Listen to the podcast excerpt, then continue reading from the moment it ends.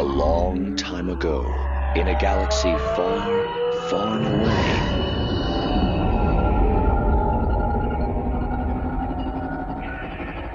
You're listening to Star Wars Beyond the Films, the official expanded universe podcast of StarWarsReport.com. There is a great disturbance in the Force. That's right, listener. Welcome to episode 234 of Star Wars Beyond the Films, your Star Wars discussion podcast, your podcast of legends, as well as canon, your ticket to that galaxy far, far away. Our episodes broadcast on the Star Wars Report website, second airborne division of podcasts at www.starwarsreport.com. Episodes can also be found on iTunes as well as Stitcher and right on our own Twitter and Facebook pages at SW Beyond Films. Hey, but enough about how you got here. Let's get this show started. I'm one of your hosts, the defender of the EU, the champion of our multiverse, the bipolar Star Wars fan, Mark Hurlman, and with me, like the Force ghost that follows Cade Skywalker around, the EU guru himself, our count of these two continuities, Mr. Nathan P. Butler. Wait, episode 234? Like 234? So we could be like, 234, Gunite! Sorry, I, I can't think of like three sequential numbers in Star Wars that could be done as one syllable each without thinking of the opening of Jedi Rocks and cringing at Joh Yowza. Um, but hello, hello, everybody. Uh, was that a purposeful Cade reference given the ultrasound today? Was that intentional? That, that was exactly what well, you threw me off. I had to look back in my notes. I'm like, did I pick the wrong number episode? Is it 235? no, 234. Um, yes, and the Cade Skywalker reference, very apropos. We just had the uh, ultrasound, the midpoint ultrasound today, so what we thought was true as of the original ultrasound turns out is true, so uh, yes, it shall be Cade Franklin Butler as opposed to Leia Lucille Butler um, arriving in September. So it has been an uh, an interesting and uh, positive kind of day, uh, at least until we start talking about this topic. In which case, Yeah. it's all downhill from here. Yeah, Cade came out lightsaber swinging. Very much so. It's funny because they got a shot that almost looks like he's smiling and flipping you off at the same time. I'm like, that's my boy. nice. Nice.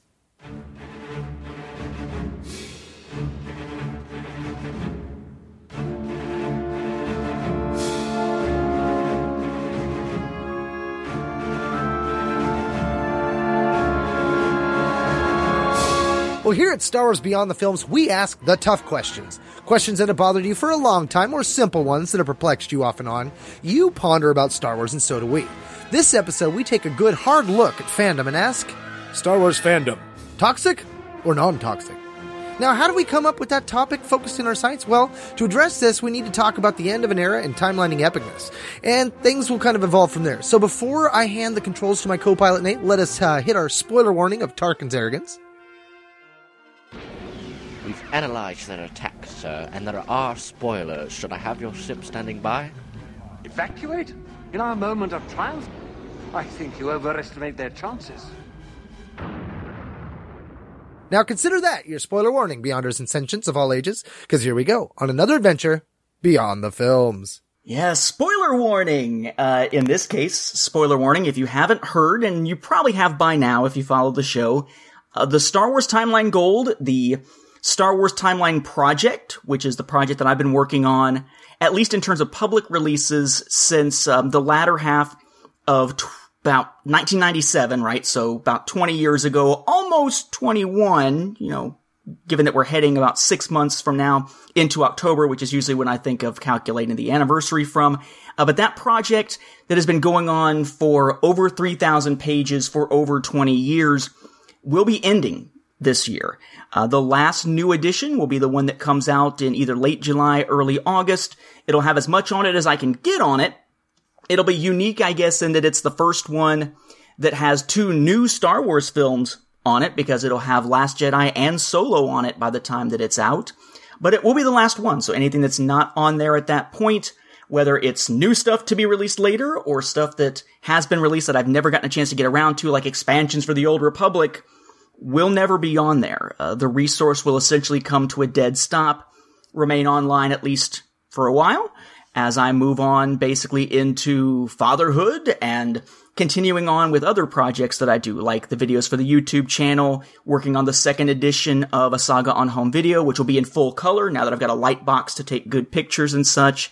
Um, but yeah, that, that seemed to be kind of a shock to a lot of people, but it certainly was something that, to some degree, kind of maybe we should have seen coming, perhaps. Mm-hmm. No, that was that was what rose to my mind is when you mentioned it. I kind of felt like you know it, it happened fast because you were kind of you've been talking about it for a long time, and then right before you made the announcement, you're like, "Oh, I'm thinking about it," and then like within like an hour, like you're like, "It is done." like I'm making the video as to why, but then I thought about it and I was like, "No, he's been talking about this for years, not not just." You know, one or two, but like three or four, like, you know, think back when, when Disney bought it and, and we were talking about, okay, now it's going to be, a, you know, canon and, and it's going to be legends. Do we end with legends? And, you know, and I was big pushing, you know, like keep the project alive kind of thing. Cause it's, it's that aspect of that pride, you know, I mean, I mean, you have the largest timeline out there.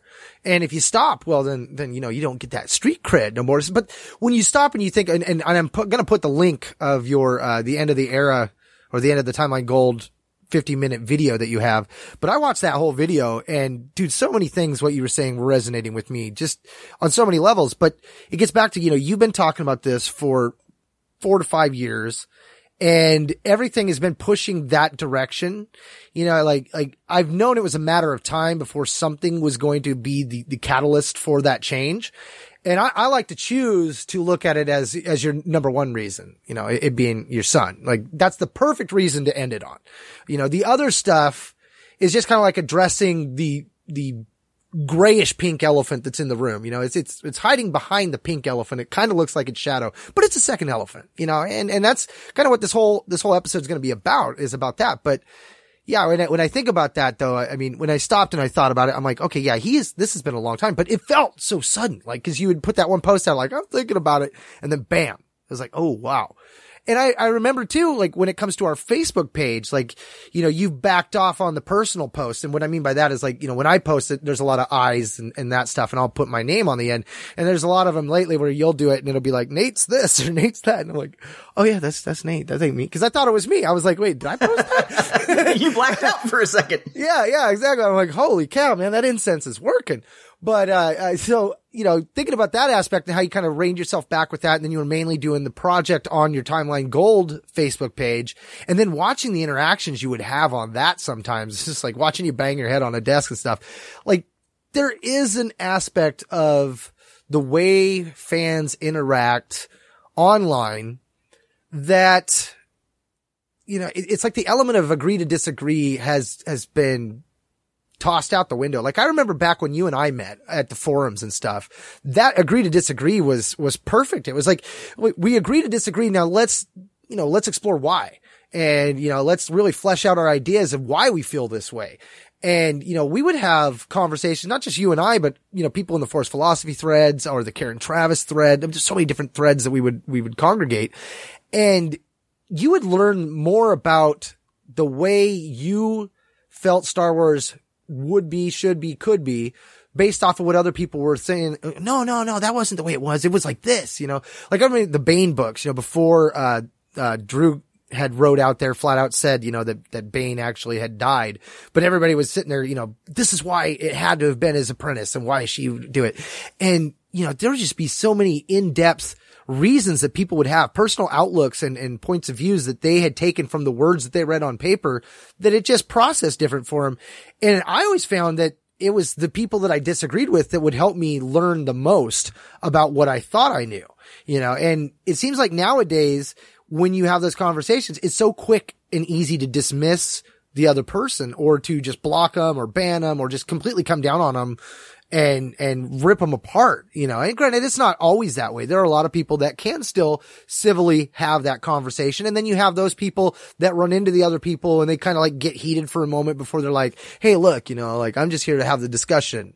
Oh, okay. You're not trying to be a jerk. Okay. And then you get back, then you get back to that point where everything's working out again. But yeah, I just remember when, when I saw that post, like I was in that camp of like, holy cow, like he's, he's really going to do it. And then, you know, watching that 50 minute video, it lays it all out. So like I said, I'm going to definitely attach that to the show notes. If you guys haven't had a chance to check it out, I highly encourage you to. I think, I think beyond what we're going to be talking about in this episode, Nate's 50 minute video really puts a focus on some of the troubling aspects of what's going on in our fandom. And granted, even that is just like one aspect of it. There are people on all sides of this that are feeling that negativity, that toxicity. And, you know, if we don't talk about it, it's just going to continue to get worse. So, you know, I, I don't think that we're going to have any solutions for anybody, but I think we're just going to add to the focus and we're going to just bring it back and kind of, you know, zoom out a little bit and see how far this goes. Yeah, and, and you're right that this wasn't something that was a decision that was necessarily out of the blue, but I know that for some it certainly would have felt like it because it wasn't really something I talked about a whole lot outside of the circles of people that I knew well enough that I could sort of vent my frustrations and have those types of rational conversations about it instead of it being, you know, in the echo chamber or the cacophony, whatever you want to call it, of, you know, social media and whatnot. But I had known for a while that you know, I mean, I started the project when I was in high school. I kept it going and really heavily developed it as I was in college, and then it just kind of kept going after that. But I sort of always knew that, you know, as time went on, as I was more into my career, as eventually I got married, eventually would have at least one child and so on, eventually something would give. And there were moments where it was sort of like, well, if I'm gonna have to have a cutoff point, should this be it? You know, like, you know, 2008. Congratulations, a wrecking ball to the Clone Wars. Oh, for God's sake. Should that have been it? Turns out I said, no, no, kept going. Same year, actually, uh, that my wife and I started seeing each other. We just had our 10th anniversary. Um, not of marriage, but 10th anniversary of, of dating. And then you give it a while after that and we get up to the Disney buyout and the reboot of canon and the question of, well, are you going to even do a story group canon or whatever it's going to be called? type of timeline, or is it just going to end now and that sort of thing? And it's like, no, nah, try to keep it going. And for a long time, a lot of the reason why it was still going was less for my use and really, in some respects, less of the street cred thing to some degree, although I, I think to some degree there, that's always going to be a part of it. You know, the idea of, you know, I can always say I'm from the Star Wars timeline gold, and if somebody knows what that is, they're going to be like, "Whoa, cool." Um, they might actually take what I say seriously instead of being douchebagged whenever I say something. Um, leave leave the douchebaggery to me. Um, but what struck me was that I realized that a lot of my motivation for continuing it came down to a feeling of obligation. That over the years, the timelines that were comparable, and there really hadn't been many, uh, Time Tales being um, the main one, had fallen by the wayside many years ago. There's nothing quite like it anymore. And unfortunately, there's nothing that seems to be on the horizon that's quite like it or someone who necessarily going to be picking it up and running with it. Um, who has the same sort of perspective on things that I would have to be able to say, here, I'm going to hand this off to you. You keep it going. Uh, both in terms of someone that I would trust to be able to do it in the same style, but also just anybody that I know who fully comprehends the workload that's involved, who would be able to do that while having a life. Um, because it is a massive time sink that it just sort of was leaning towards that direction. And what wound up happening, as the video makes clear, basically was three things kind of coming together at once. Um, there was the fandom toxicity that was sort of pushing me to say, forget it, I'm done. Um, when even the timeline golds page on Facebook was starting to become a place where you couldn't have those rational conversations because you would have people coming in who wanted to pull it in the toxic directions, regardless of what's being said. Um, uh, I think an interesting example of that was recently we had a conversation about, you know, a lot of people complain uh, who don't like the current films complain about their politics. Well, if we take the diversity aspect out of it, because I think that's sort of a social slash political thing, we take that out of it, which seems to be the main thing being complained about. What are the other political aspects that are in it that people have a problem with?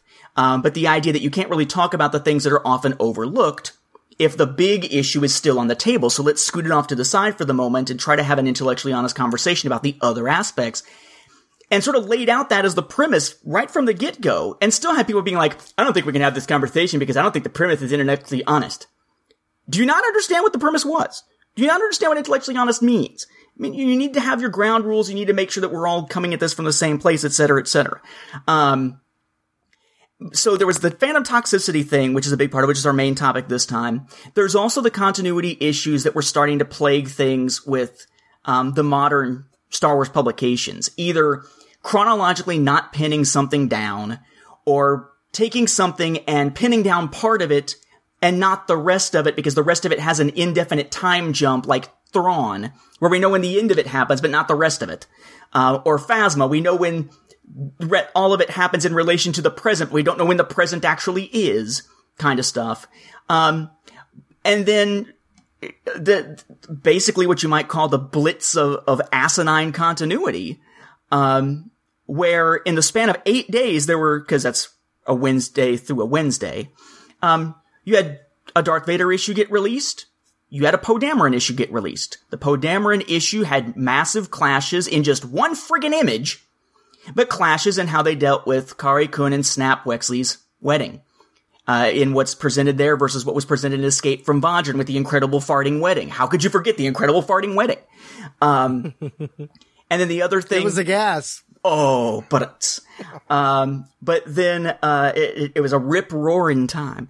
Um, but then in Vader having the whole issue where the author obviously meant for there to be three years to pass and was very proud of the fact that, you know, you could now see how the, the galaxy had evolved in talking about it on his own website, only for them to turn around and say, oh, here's this character that should have been dead. Oh, um, tell you what, it's actually within a year of the other stories. Um, we're going to change all those references in the digital copy and eventually when we reprint it and sort of retconning a brand new issue right after it was released against the original intent of the writer, which had to have been approved at some point. And they're, so going against their original intent in order to retcon away something that really could have been explained a different way that somewhat undermined the storytelling. And stuff like that just had me saying, you know what? This kind of thing doesn't make it fun to be a timeliner anymore. It doesn't make it an engaging process of getting into the material and figuring out when stuff takes place based on the context clues and whatever. Because before it was, they probably know when this takes place. They're just not being really detailed, but I can figure it out and pin all this stuff down. Whereas now, I have no faith that most of these stories are pinned down at all. Most of them probably aren't. It's probably that wishy-washy continuity of we won't pin it down until we have to because we don't want to stifle the freedom of someone else. And while that's an approach to take, it's not a chronology friendly approach to take or a continuity friendly, oftentimes approach to take, um, that just was frustrating. It almost triples your workload in Oh, the yeah. aspect of what you're doing with the project. And you had said something in your video that that I think was the one thing that really stuck out to me. And you were talking about how your fandom had basically became a, a one-on-one lonely personal experience. You were sitting against your wall and you know, I, I started to think about that in my, you know, like, yeah, I'm not against the wall. I'm in the center of my garage, but you know, when, when I think about, aside from my online friends, I've got no one in the physical world right now to share my fandom with. Like, I got this killer room, but nobody ever comes over and hangs out and looks at the stuff. So like, you know, mine, mine's a lonely, but in a different way. And I'm dealing with my own, you know, depressing stuff. Not, not so much toxic, but when you add that toxic stuff to it, it definitely makes the weight of the depressive part add up. And thinking about you sitting there, you know, and that feeling of, I just, I want to make this work. This is something I enjoy and this is not becoming fun anymore. And we have all said that. Everybody in the Star Wars Report podcast network, we've always said, you know, if you're not having fun, you're doing it wrong. And if it feels like work, you should get out because this is about having fun. And when you sit to that point and you start to question, like, is this fun anymore? It, that I think is the most troublesome thing when you stop and you realize you have to do some self evaluation because you're really teetering on that edge of like, this isn't fun. And that lonely aspect that you talk about in the video, like that was just, that just washed right over me. And I was just thinking like, God, man, like to be, to be you in that moment and sitting there and, and you're working your, your butt off trying to figure out these calculations.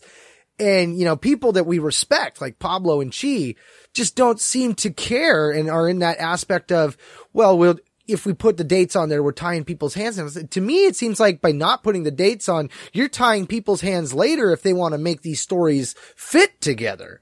And it feels like, you know, that aspect of we're creating a universe where the point isn't to make it fit together because if we make it fit together, eventually it won't and eventually it'll be broken. So if we go into this broken, it's not broken because that's the plan. And I, I'm just like, trying not to pull my head out on that aspect because I'm just confused, but I don't, I don't understand that process at all. It seems like just a train wreck waiting to happen. But yeah, that, that lonely personal existence that you talked about and, and are, are talking about through, you know, us, your program coming to an end, that project wrapping up. I mean, if you guys out there listening, like if you feel like that, shoot us an email, man. Like let us know, like, cause you're not alone. You know, like we're not alone. It feels lonely. It feels completely alone when you're in that moment and you're sitting there, you have no one else to talk about. I think, you know, there's so many of us that are going through this, but until we start to talk about it, we don't realize that we are to a degree in the same fence, even though we may be on opposite sides of other fences.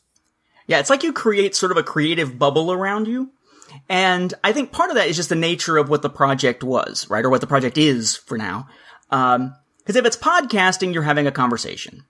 If you are doing YouTube videos, to some degree it's a conversation because in my case, I try to do it in an educational way and a, and a conversational tone sort of way. And then you get the interaction back and forth through the comments and whatnot, which usually are pretty decent comments. Usually it's thoughtful things and stuff like that.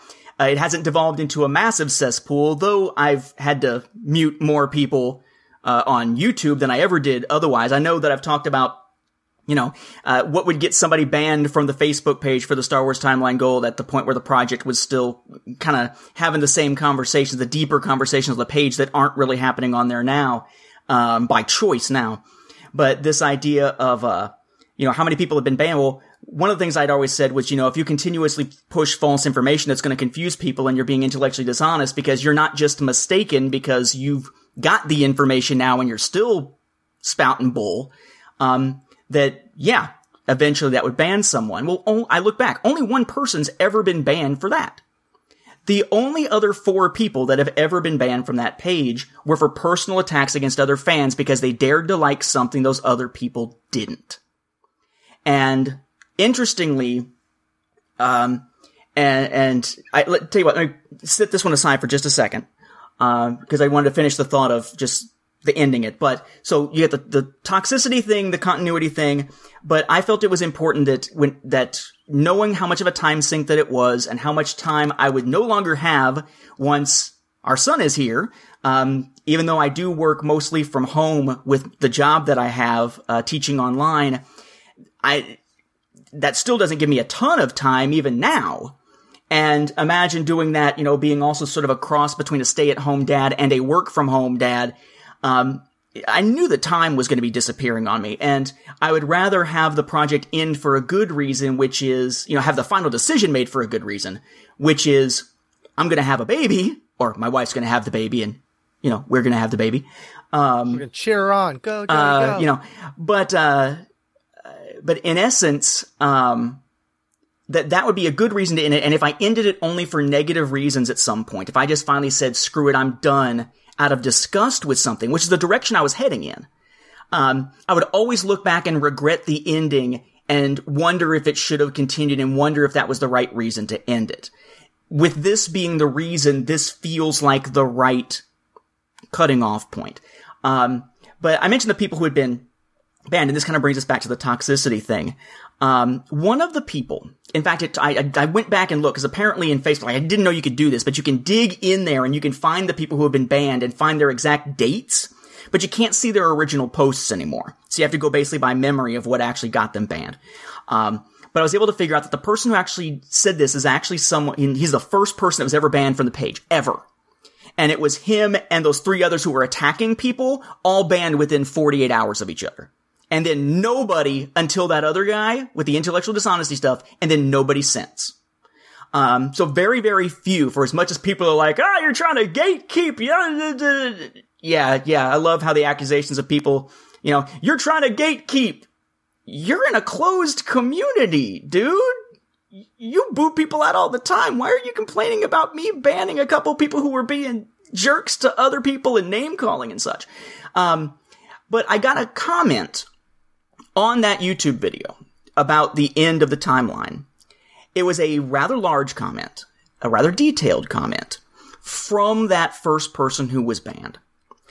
And their comment was, and I found this interesting, that basically, and I don't want to say the name because the person, between the time of it posting and when I went to the page to look at it, they deleted the comment.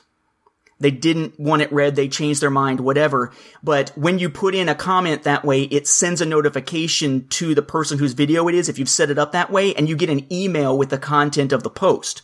So if the person deletes it, you've still got the email. Um, so I'm not going to share the details of it because this person obviously changed their mind. But it was interesting that basically what he said was that the reason he acted in the way that got him banned, basically, the reason he was lashing out was because of pent up frustration over the way that he, as a Legends fan, was being treated by canon fans. Essentially sort of get over it, it's over, you know, don't be a loser, that kind of thing. You know, how dare you still like Legends, move on, what's wrong with you kind of stuff. And noticing the time frame of when this person was banned versus when the new continuity started, there was a couple year gap. So this would have been somebody who, I mean, it doesn't excuse the behavior that got the person banned. But if they'd really been experiencing the same thing that I think we often have coming at us from the alt legends crowd, the far end of the legends crowd that aren't just we want legends to continue, because both of us want legends to continue, um, but those who are of the extreme side of how dare you like anything else, I'm going to make a death threat against you if you dare to like more than just legends, that kind of thing. Um, if this person was getting essentially the opposite type of vitriol, but to the same degree for two years, then I could see how someone would eventually hit a point of just popping and lashing out. That the next time somebody just snapped at them, you know, if, if someone is constantly berating you for something, eventually, maybe a couple years down the line of putting up with that crap, somebody's going to say the wrong thing that sounds like the same type of beratement, and you're going to go off whether that was the person who initially was attacking you or not. There's a psychological, like, backlash aspect to that. Um, but I found it interesting that he would basically say that he was sort of treating others poorly as a result of a continuous pattern of him being treated poorly. Now, I haven't seen a lot of that side of the backlash. The how dare you like legend stuff still. I guess because since I'm able to like both and canon is the thing being discussed the most right now, it tends to be that I get the crap from the other side. Um, as opposed to the how dare you still like legends because I guess if I'm a, if I'm interested in both that somehow that maybe absolves it in one group's eyes or something. Um, but, you know, I don't see that as much. But I can, I can totally understand that existing within fandom because toxicity is not a one-sided thing. It never is. And that's the problem. There's a passive dismissiveness to legends that I have felt. Um, but I, I've not seen anything to that point where, you know, like, like we've been called shrills for liking Disney stuff. But what I find is like, you know, I'll, I'll mention I like Legends and it's automatically they're throwing, oh, Legends was crap. It was filled with contradictions. It, needed to end kind of thing. And people are happy that it ended, which, you know, if you're a fan of that, it feels like you're being attacked, but I don't think it always is. I think sometimes that also is, is us doing the the victim role, which I'm not saying any one person is doing, but I do recall that when the Bring Back Legends movement started to make it splash, you know, I was I was doing the hashtag Continue Legends that I still do. I like I tag it to all of the episodes that I I produced. You know, any uh, Star Wars Report episodes, if you see that hashtag, you know I'm the one that produced that one. Uh, so, but when that happened and the Bring Back Legends group started going out of there. We got a little militant during that time frame, and they were seeking out and targeting people. The backlash, the, the what seemed to be the public outlook was was like, well, if you're in Legends and you want Legends to continue, then you're you're one of them, and you need to. And I, I was actually told at one point to rein in my community, and it's like, well, just because I like Legends and I want it to com- continue doesn't mean that I'm in the community with these militant people that are going out and bullying people and so I found myself like, you know, being put in that camp right away. And it wasn't a place I wanted to be. I mean, I wanted Legends to continue. I want to have stories of a Jaina Solo and a Ben Skywalker, but I don't want to have them at the sake of, you know, Kylo Ren stories and vice versa. And I think that for me, that's where my anger comes in is like, I don't see why we have to completely shelve Legends while we're still selling the books. I mean, you know, you know, you guys have all heard me have that rant over and over again.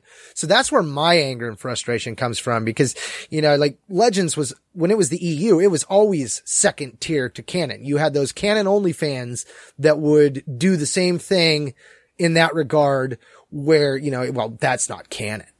You know, and that was, you know, and, that was a big thing back then when you had the, the EU angle and you had people like Chee going out there going, Oh, it all is one continuity. You know, they would be telling us that. And then you'd have those other people, it's not canon. And, and they would do it sometimes knowing that they're just getting a rile out of, out of us. Kind of like, uh, uh, you had shared the, uh, the poster where it had the, the solo book and it's like, come look at the expanded universe. I even had a knee jerk reaction. Like I posted three comments. My first one was like, those bastards. and then the other one was like, well, this is actually, this is great publicity for legends. Like people are going to come in. They're going to be like, wait, what's this? What's this expanding universe? Nope. That's not expanding universe. That's canon. That's a solo book. If you want expanding universe, come over here where there's all this other stuff with Leia as a Jedi and Luke as a Grand Master and Luke having a son and, like, yeah, I mean, so like, I can, I can feel the sensation of feeling like you're being bullied, but I sometimes question, cause like, I don't know anybody that's had the death threats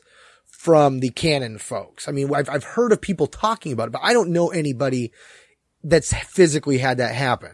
Whereas, you know, we've been called names and stuff for, for doing the opposite, just for liking some of the things. And that's where I get to that personal lonely place. It's like, cause I still struggle cause I am still a Legends fan. That's where the heart of my fandom is. I mean, you know, not just Jaina that my kids are named after, but like Corran Horn or Gavin Darklighter. Okay, Gavin, my son's named after him, but there are so many stories and characters in that universe that is hard to just completely like unlearn what you have learned. Yeah. And I hate that phrase. I loved it at one time, but when that's thrown out there and then, and then there's the comment of like, well, they're not taking your books away. Like, yeah, I know that. That's not the point. The point is that they took the potential for fur- further stories of these characters that we loved and that we were invested in. And then when you get those other fans that don't care because they're not invested and they're just callously just basically crapping and pissing on what you love, you start to feel like you're being bullied and you start to take that victim mentality. And now I've seen people on both sides take the victim mentality And I think that that too adds to a level of this toxicity because when you take that, sometimes you're running with it and, and you're adding to the toxicity because you're trying to shame the other group for doing behaviors that honestly both sides are doing. It's just, it's such a, a big fandom and a large fandom filled with a bunch of minority groups of we like this and that, but not this. And we like that and this, but not that. And yet none of us really see it all the same. And so when it comes down to what we like and dislike, we're all a minority here, you know, and yet we all feel like we're all one fandom. So it's like the toxicity on the left or on the right becomes the entire fandom's toxic right now. And then you've got those fans that are just like, I'm done with fandom. It's the most hateful place ever. And it's like, it can be, but it can also be a really cool place. It can be a beautiful place with some really cool people being very creative and sharing a lot of really cool ideas. And I think that a lot of it comes down to, you know, it's just a microcosm of the society around us, you know. Um, although it's interesting, you know, they tell you rein in your community.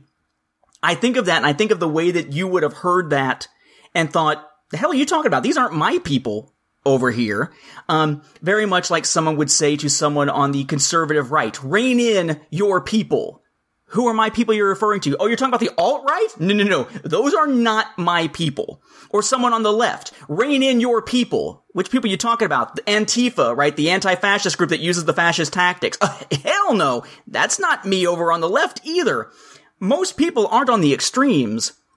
But if you're at this point, whether it's politics or social issues or fandom, it's like if you're anywhere to left or right of the dead center then you are lumped in with one side or the other as if you have to somehow pick a side in fandom, as if fandom is not, or society or politics aren't a spectrum, you know, um, that it is a binary kind of choice. Um, it's just one of those things that's, you know, that, that's running rampant. It leads to a lot of this type of vitriol. Um, but I, I, I, like I said, I would have no, I would not be surprised to see the same type of thing happening on the canon side as what we see from the again the alt legends people for those who are unfamiliar in case you're listening to the show for the first time fairly recently it was a term that we coined on the show based on the idea of alt right with the idea that the political right must distance itself from the alt-right because there's a difference between right-wing conservative political views and the views of the alt-right that head into things like white nationalism and extreme racism and stuff like that. Um, and the idea was that, you know, you have your alt legends people doing death threats and trying to uh, go on like spoiler tactics and, and ruining films for people at conventions by doing all kinds of stupid crap.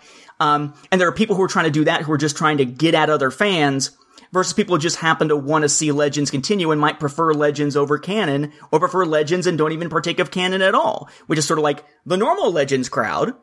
And then you've got, which we would include ourselves. Um, and then sort of the alt legends who are the people going on the extreme, kind of making that as the analogy, hence where the term comes from. But I could see, uh, sort of an alt Disney type faction existing, um, something on the other side of the spectrum existing. Um, but, but yeah, it gets to that ridiculous point. Um, given the fact that Dragon Con is in this area and relatively close, I mean, it's basically like 20 minutes through good traffic between here and Dragon Con, maybe 30, um, on a given day. Um, and some of the vitriol right around the time that the, uh, the, the new canon was launching is part of why we own a gun and why I am not hesitant to use it in the cases of defense of myself, my wife, in this case, our unborn child, or our home. Um, it was not, well, I'm worried about a neighborhood or I'm worried about crime in the Atlanta area. Crime is down. We're in a nice little neighborhood. But I swear to God, if you, if you come at me and threaten me with death or physical harm over the fact that I can like Legends and Canon both, and you come to my home and try to act on it, I will put one in your head. That is it.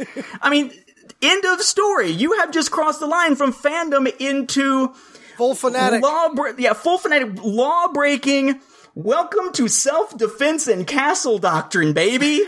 Um, I don't play with that kind of thing. It's the, it's the same thing as a friend of mine I used to teach with when it came to the way that students acted sometimes, because this was a relatively young female um, who was being harassed sometimes by students, and her line was, "Honey, I'm not going to write you up. I'm going to prosecute." Um, and it's kind of the same thing. Like, no, you try to pull that crap. I'm, you'll be in the ground, and we'll sort it out later. Um, but that's the thing that it should never get to that point. And it's the same kind of thing. I recall the first time I, you know, you may not know this. It's been a long time. I, I think you know this though. Um, you know when the first time was I dropped the F bomb on Chrono Radio back in the day? Hmm. 2003. Death threats to R.A. Salvatore over the death of Chewbacca oh. and Vector Prime. Oh. And the response to that was the first time I dropped the F bomb, and then it kind of continued from there. I was a little, I was a little more shock jock back in the Chrono Radio days, um, I guess, than now. Um, but it, it, the society that we're in is sort of polarizing, and it leads us to this sort of thing. Um, I want to toss out an idea for you to see if you think this is a, a legitimate that could be sort of applied to Star Wars too, if that's okay. Mm-hmm. Um, mm-hmm.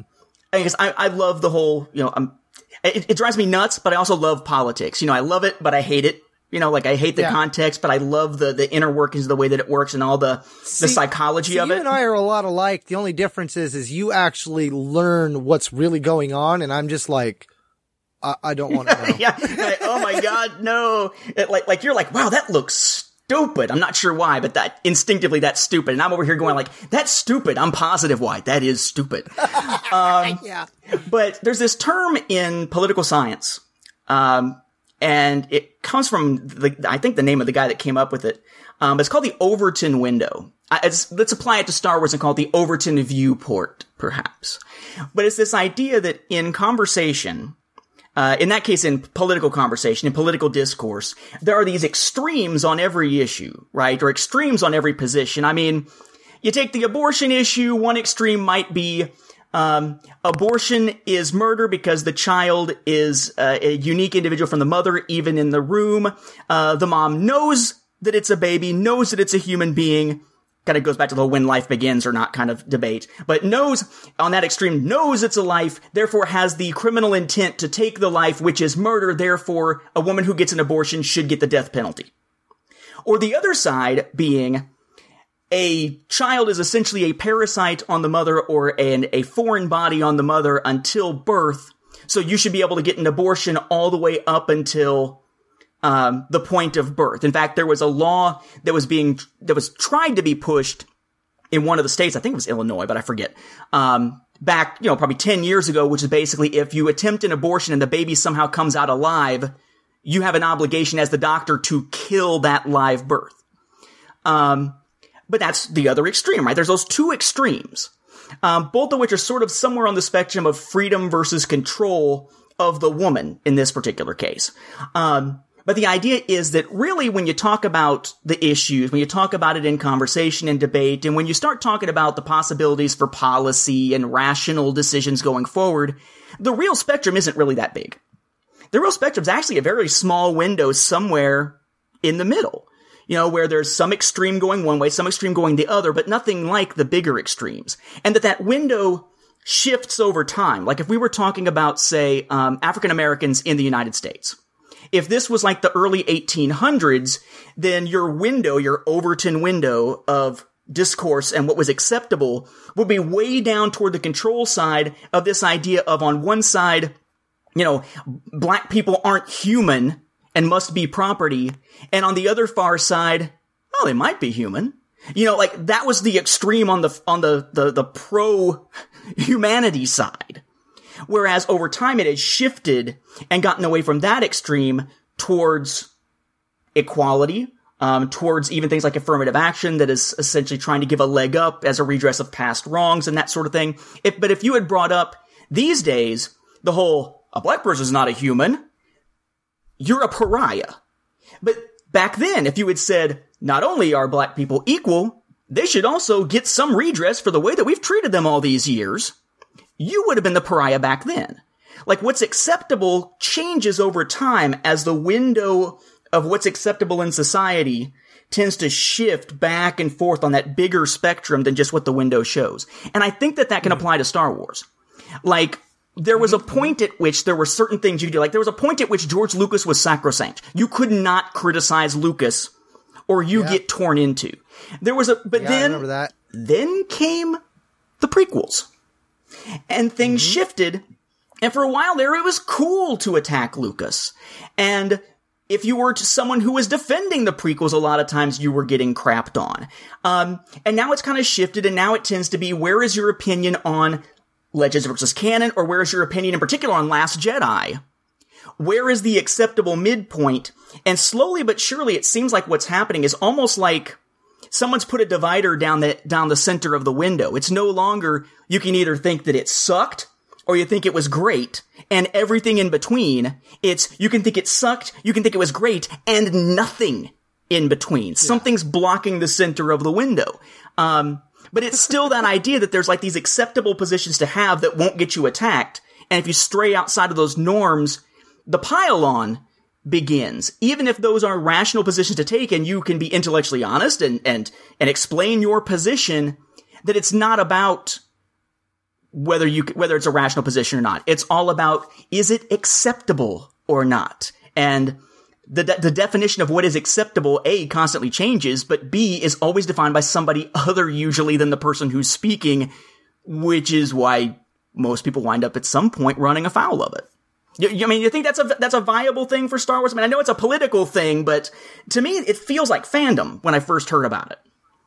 No, that's exactly it. I mean, you know, you think about what our opinions are based off of is what we learned, whether we learned something true or incorrect. You know, that becomes our outlook. And if it's incorrect, when we learn the truth, we have a multitude of options going forward. I mean, the one that rem- this reminds me of something within scouting. Okay. Uh, when we do the pledge of allegiance during scouting, you will get to one phrase and you can tell when you get to that phrase who's in the military and who is not. Ooh, I bet you I know what that phrase is.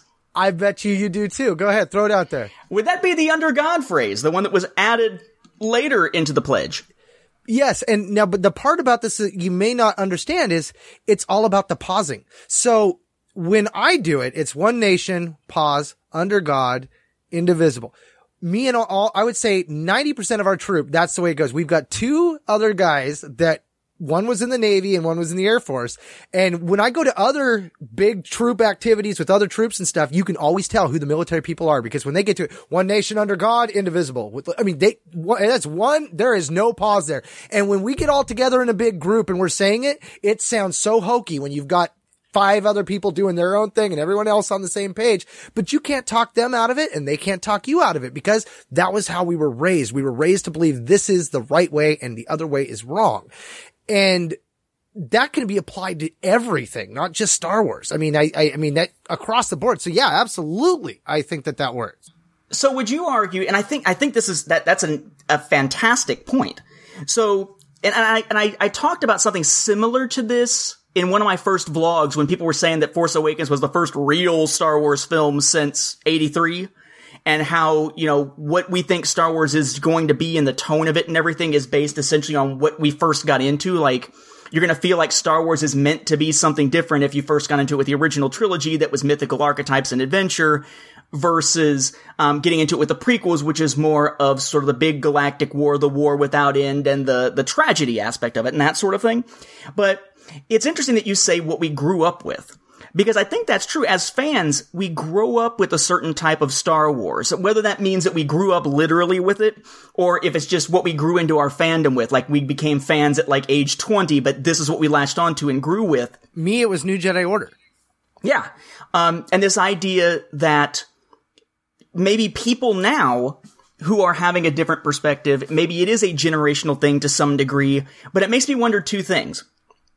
One, is whether um, uh, generation is a fluid thing when it comes to fandom. If it's something where, um, so or, or maybe maybe it's not. Maybe it's you know, it, so maybe it's a fluid thing. Maybe it's that somebody could be part of one generation, but start to have the mindset of another. Like somebody who looked at things a certain way with the originals, who now can enjoy the new stuff because they're seeing sort of a spirit of the originals to some degree, but they got to get used to it all over again. Um, or maybe um, it's a matter of nostalgia, going back to that generation. Um, maybe there is a generation of Star Wars fans out there who, because they grew up not just with the films, but with perhaps certain parts of Legends, or maybe they grew up with the films, but before they were fully, you know, maybe out of their formative years of fandom, here come the prequels too, that are more accepting of new things. Um, but if that's the case, it makes me wonder about the, the length of a generation now, because I mean, this new continuity has only been going on for, I mean, less than five years now. We've only got three films into it at this point, and it seems as though the divide is enormous between those willing and not willing to accept the new stuff. But it, it's an interesting thing, this idea of what we grew up into, because it, it, it, raises, well, raises those questions, but also the question of what does the next generation look like? Um, I mean, my son is going to be born into a world in which Solo is already out. There are already going to be, uh, just two, basically there are going to be six Lucas Star Wars films which is 60% of the ones that will be out there, not counting Clone Wars, if we're talking just live action. And there will be four Disney based Star Wars films by then.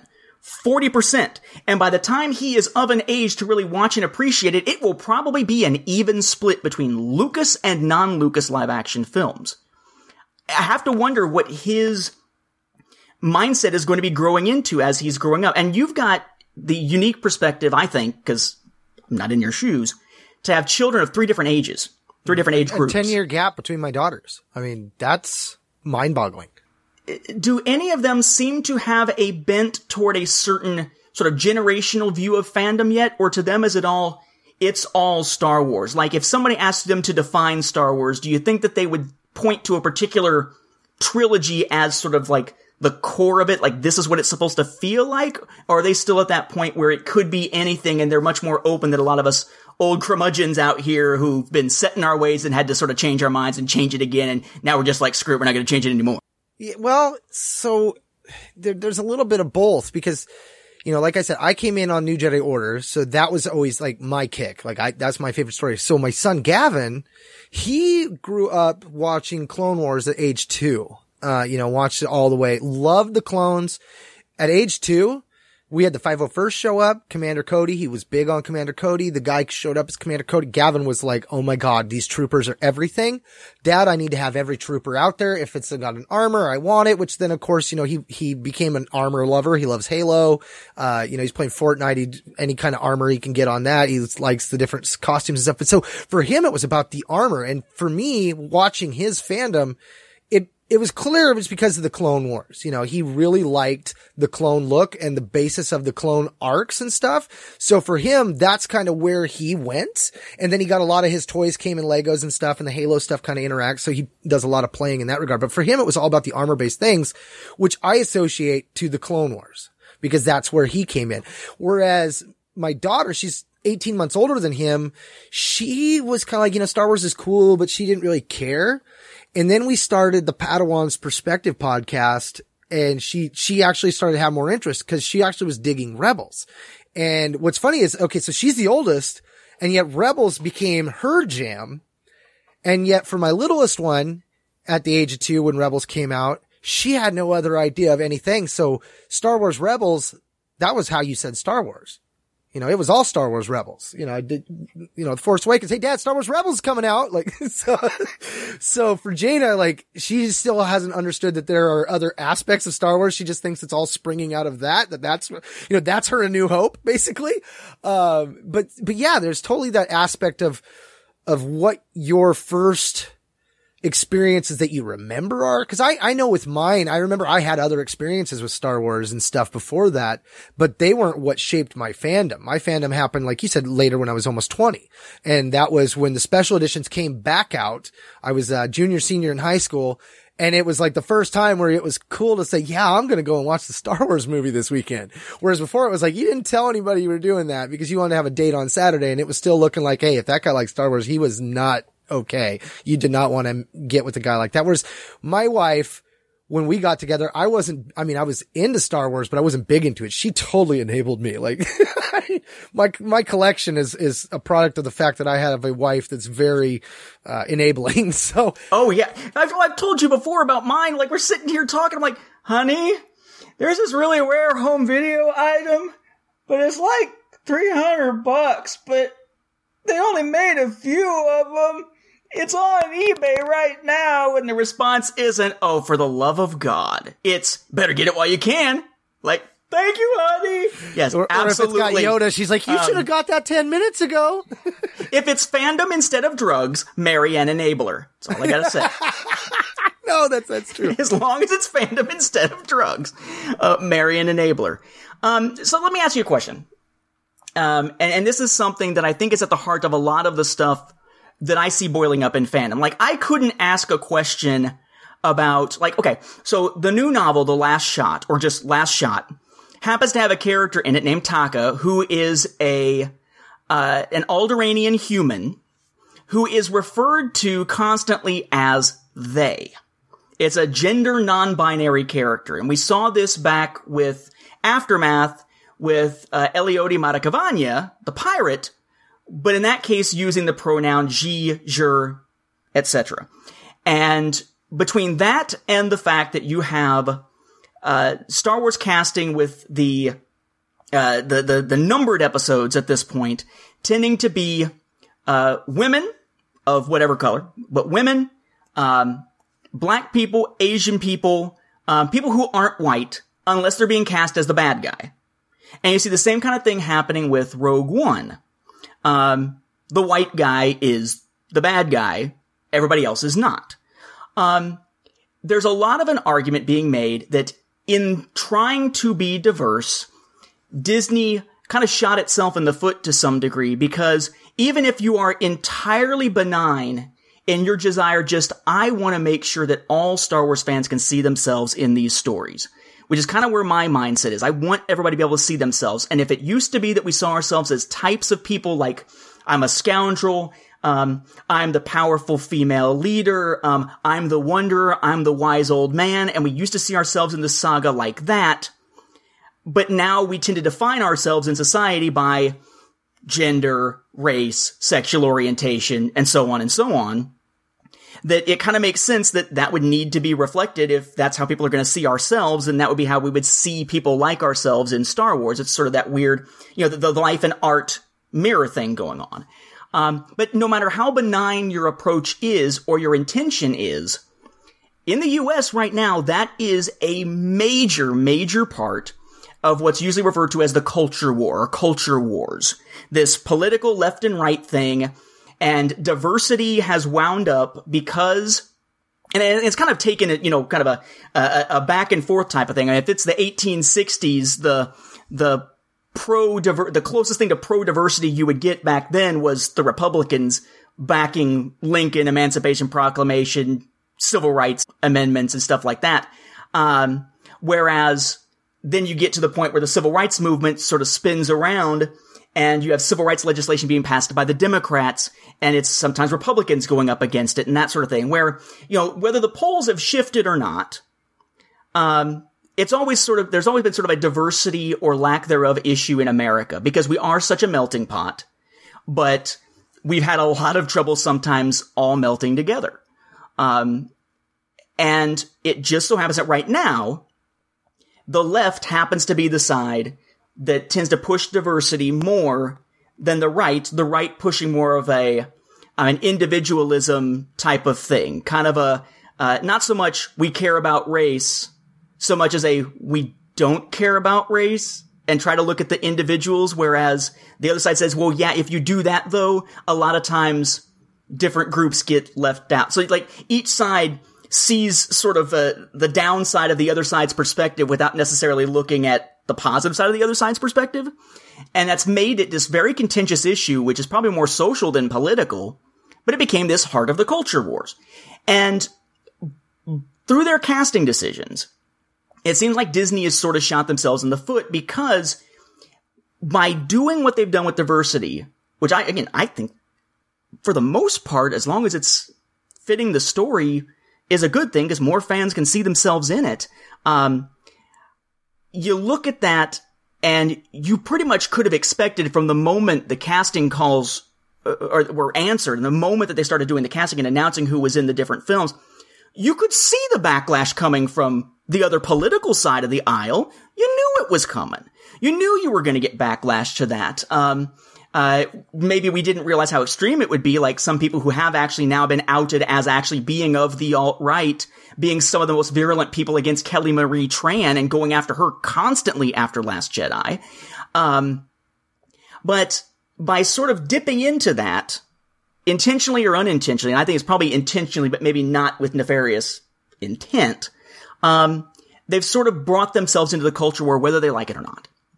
And I'm wondering if that was the right move, but at the same time, if they really wanted to be representative of the fan base, if there was a better move to take. Like, okay, so Kylo Ren and Hux and Krennic, you're introducing these new generation characters, and the white males are the bad guys. Fine. Okay, so what if maybe they had cast Finn as a white guy? What if they had cast Cassian or one of the members of the Rogue One crew as a white guy instead of it just being the one white guy doing like the voice of the droid? Would that have been enough to calm the backlash from that particular side of extreme politics slash extreme fandom? Um, or is it one of these things where any kind of diversity would have caused that type of backlash, even if it was diversity in the true sense of really including literally everybody? And if that if there is a, a, chance that if they had just done a little bit of different casting, maybe Poe was a white dude or something, okay. If we think that that could have actually made a difference, then do we think that Solo will make a difference? Because Solo's got a guy as a white male lead and another guy as a white male lead, albeit a little bit older, amongst a somewhat more diverse cast around it, but not as much so, say, as, as Rogue One. But will that be enough to quell anything? Has the ship sailed? Or are we maybe at a point where they're going to say, yeah, well, they had to do Solo like that because he was already a white guy. But couldn't you then turn around and say, okay, well, you're bitching about women talking down to men and women always having to save the day for men in Last Jedi. But those were the situations those characters were in. Rian Johnson, for the most part, wasn't the one casting them. He didn't cast Rey or Luke or Finn these were character or Poe. These were characters who previously existed and had been cast for the previous movie. He was just using them in a way that he felt was natural for the character. So is that really an intentional gender attack thing? It just, it seems like we've kind of got to that point where it's such a complicated web of a mess that no matter what the intentions were, I fear that the ship has sailed on the backlash, that nothing will be enough to appease those who think Disney has these sinister motives. But at the same time, nothing will be enough to convince those who see Disney as perfectly pure as having any motives other than just a grand story, even if that motive is profit.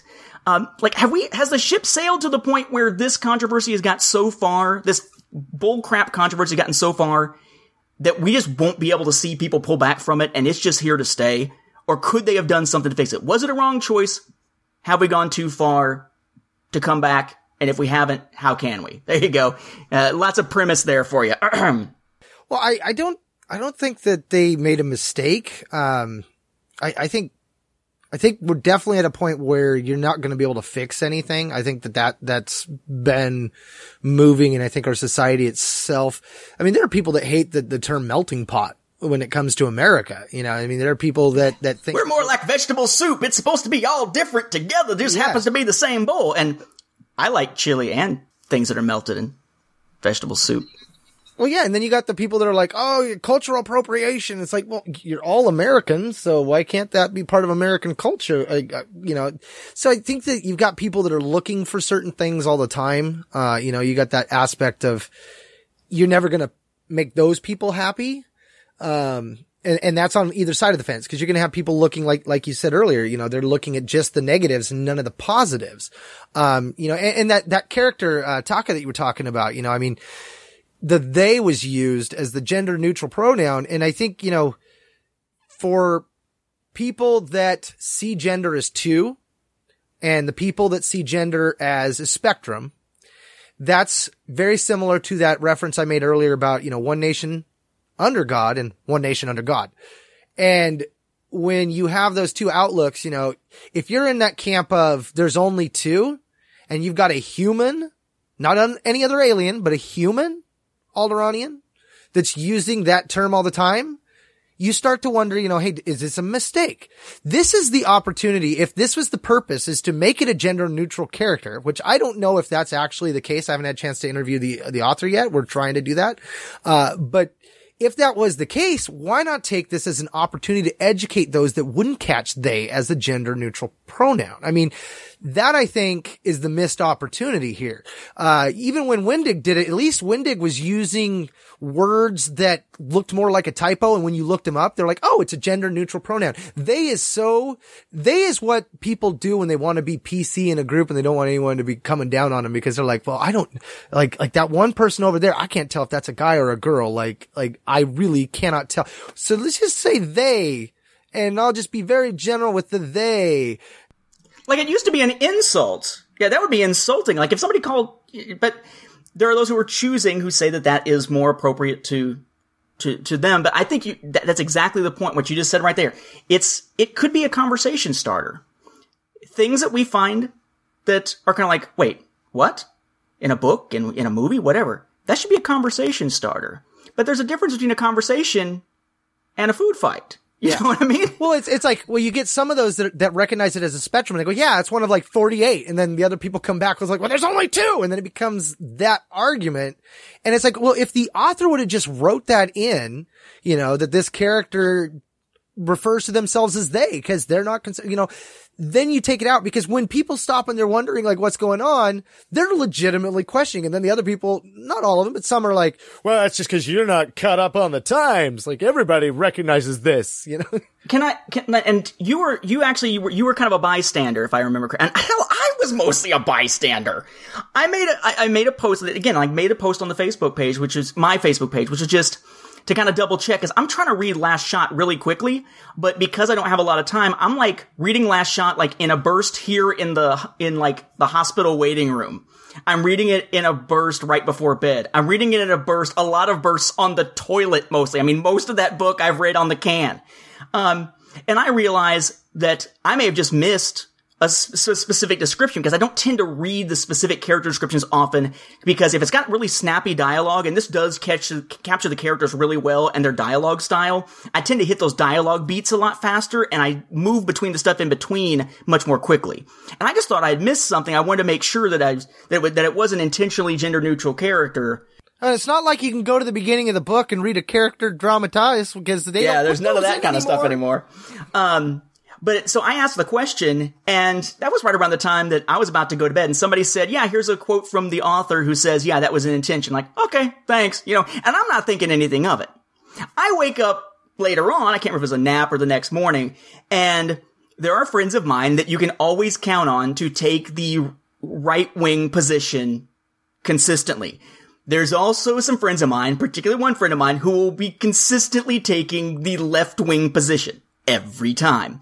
But what I found interesting about the conversation that they had was kind of like what you were saying just now, in that it seemed as though there was a disconnect in even being able to consider the other side's perspective. And I don't, I don't mean being willing to consider the other side's perspective. It was sort of a, like, I have no idea what you're talking about type of thing.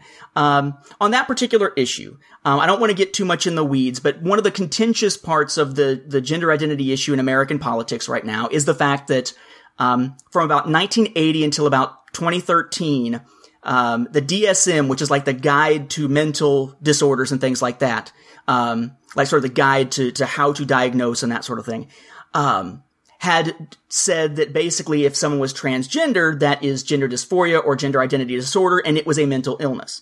And if I'm understanding correctly, in 2013 in the DSM-5, it was altered, and it wasn't removed so much as it was this idea that kind of like the disconnect of what a person feels their gender should be versus their uh, biological sex is like a pre-existing concept, and that you can have issues arise from that and how you deal with that within your life and how other people deal with that in your life that can cause mental illness rather than it being a mental illness itself. Kind of like if you're stressed out, the stress isn't your mental illness, the anxiety that might arise from it is, or something like that. It's, I'm not 100% clear on it, but it's the idea that the definition has been changing and at one time it was considered mental illness.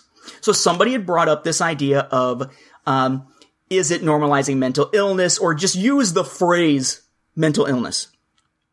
And the person on the other side of it, instead of be- being like, well, that kind of explaining, well, that's how things were thought of at this point in time. Things have moved to a different perspective now. And here's what that perspective is. It was, I can't believe you're saying that. This makes no sense. I to- and just could not engage with the idea. Um, and at the same time, you had people on the opposite side of it also not willing to engage with the idea of, you know, as times change, science changes, people's you know, societal expectations change, and to what degree do we change with it? Do we, uh, you know? Yeah. Is Pluto a planet or not, man? I don't know. Yeah. It keeps Yeah, going exactly. back and forth. Exactly. I'm just, I'm a live and let live. I don't care what you want to call yourself. If you want me to call you something different, fine. I don't care if it's a pronoun or if it's your name or, or a nickname.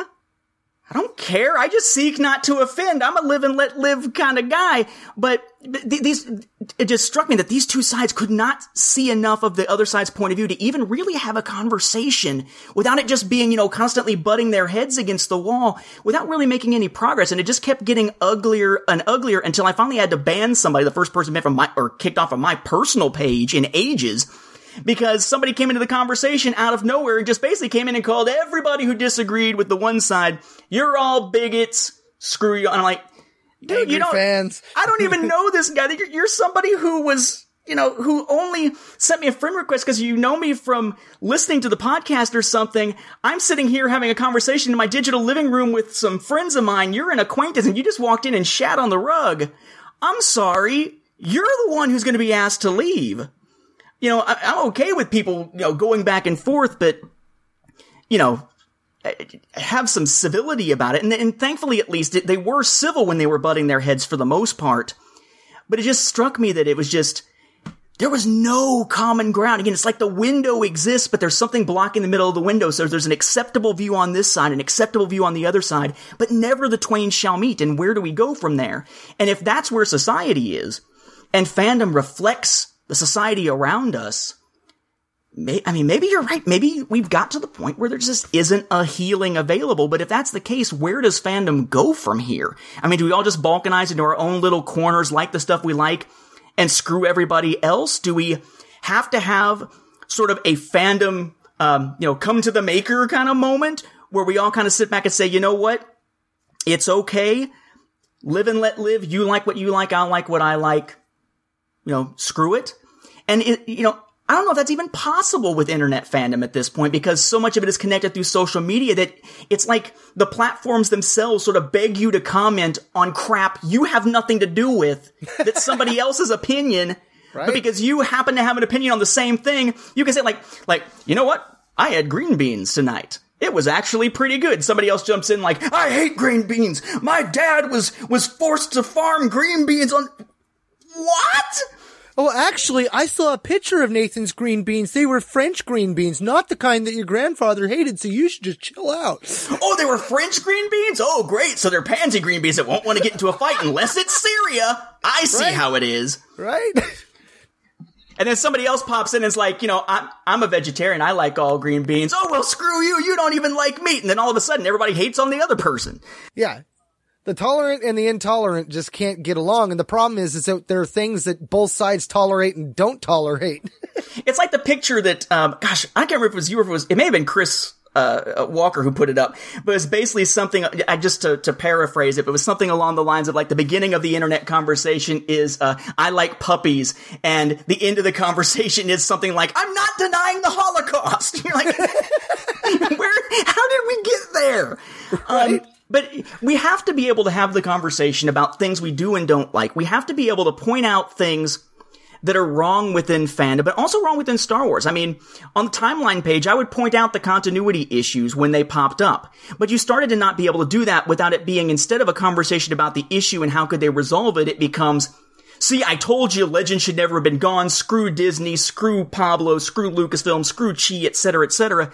And a lot of invective instead of talking about the actual issue that had been raised. Um, we have to be willing to talk about it without considering each other. Um, to use a term, and I, and I love this. You and I were about to sit down to record, and I was sitting here watching the first season of The Expanse. I just popped in the first episode. I love the series. I want to rewatch seasons one and two before I finally start watching three. And I put it in, and the and the term comes up in the first episode among the Belters in their Belter Creole language. The term is Welwalla, which means traitor to my people. We have to be willing to consider someone a fellow fan and not Welwalla if they happen to have a different opinion. Um, even if that opinion seems ignorant as all hell to you. Because you're not going to be able to have a conversation without at least being able to treat each other civilly.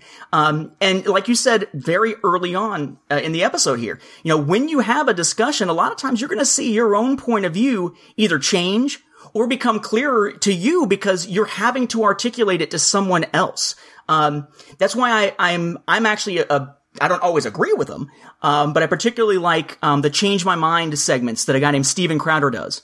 Um, that he does on YouTube, and it's all like you know I'm pro-choice or I'm pro-gun or I'm whatever. Change my mind, and he sits there to have a rational conversation if he can with just random you know college students, for instance, on a campus that might come and, and speak with him, and usually somebody's mind slightly changed. And for the most part, people aren't changing their minds. But it feels like every time you, they come out of those conversations, at least the viewer is able to sort of articulate their ideas better. And at the same time are willing to sort of understand where the other side is coming from, even if the people you're watching have the conversation are a little contentious about it.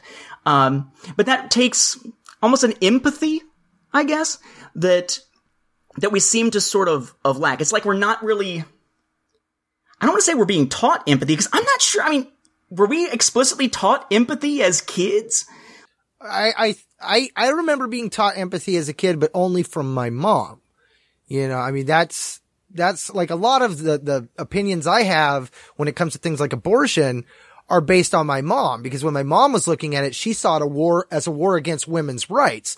So for me, I grew up in the aspect of, well, I'm not a woman, so I respect her choice because even if I want the kid to live, it's her body and I have to respect her body because that was, that was the way I was raised, you know, and so that is, that is a huge aspect of, of a lot of this is how you're raised. So I think our parents not just society, but I think the parents have a large role there. And the question I have is, are as many parents taking the time to instill those values on their children. Now, I, I 100% believe that if you're a family that goes and, you know, you're very religious, you go and do those type of things. Yeah, you're probably on point with it when it comes to your morals and your values. If you do something like scouting or things like that, but there are a lot of people out there that just are trying to make it through the day. You know, they're just trying to get from paycheck to paycheck and they're beat at the end of the day and their kids come home and they're just exhausted. And here's a game, play, have fun, go to sleep, wake up in the morning. And next thing you know, three years have passed, four years have passed, six years have passed. Now little Billy is Billy the bully because you never stop to tell him that, you know, hey, yeah, you're having fun at the game and yeah, you're trolling the heck out of these kids on the game. And while that might be considered fun for you, you're bullying the hell out of the kid. Now you're doing the same thing in school, but nobody had that conversation. And now Billy's now 20 with his own kid because nobody talked to him about sex ed. So his kid's five already. And, you know, then you start to have those kind of issues that kind of build up and go crazy, which makes me wonder, you know, that the traitor to your own people, the Wawala, I think is what you called them. I think it's, it's almost safe to say that those people are the ones that deliberately go out of their way to ruin things for others on purpose.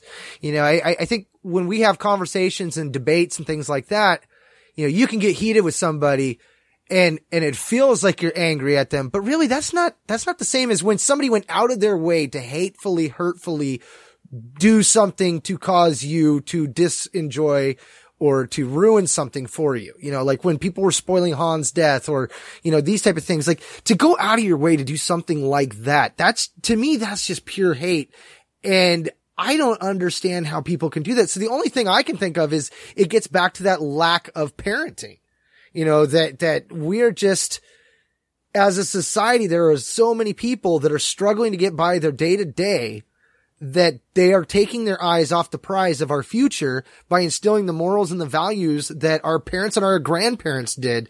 Now, granted, if, if you're in a good church or something like that, and, and I say that as somebody who doesn't go to church. So for me, I get a lot of my moral stuff through scouting with my kids, but you know, those people that go to church and have that belief system, that is, that is one of the main things about that from my outside perspective is, you know, those are very important to you. You're not going to let your daughter or your son just go out and marry any, you know, heroin addict on the street. You're going to want to make sure that that heroin addict is a born again Christian or, or, you wait, know, he's got wait, his eyes what? on God. What? Wait a second. No, no, no heroin addicts for the children. Um, no, yeah. Well, you know what you're describing? You know what's funny? Well, you're describing the, the, the idea of the moral backbone that, that in essence that we need to have as fans, whether we grew up with it or not. You realize you're describing what Star Wars is? Right? I mean, you are describing the, the, the reason why so many people in many ways are so connected and attached to Star Wars. It's not just the characters, it's not just the fun space battles. It's the fact that when you're little and you're first getting into this stuff, it is helping you form a concept of good and evil, of what's right and wrong, what you do, what you don't do. Wow, that just hit me way more emotionally than I realized it was going to. I almost got choked up there. Um, but it, it's, it's providing that sort of backdrop. And in, instead of being something that's the football that we're trying to keep from the other side, it, for many of us, it was what gave us that thought process, that, that way of looking at it. That's something that, um, you know, that I brought up in, in one of the Sequart anthologies, you know, the idea that, you know, it's meant to sort of bind us together and give us these universal themes that can help us understand bigger ideas. You know, it's essentially the gateway drug to talking about more interesting stuff, but not heroin addicts.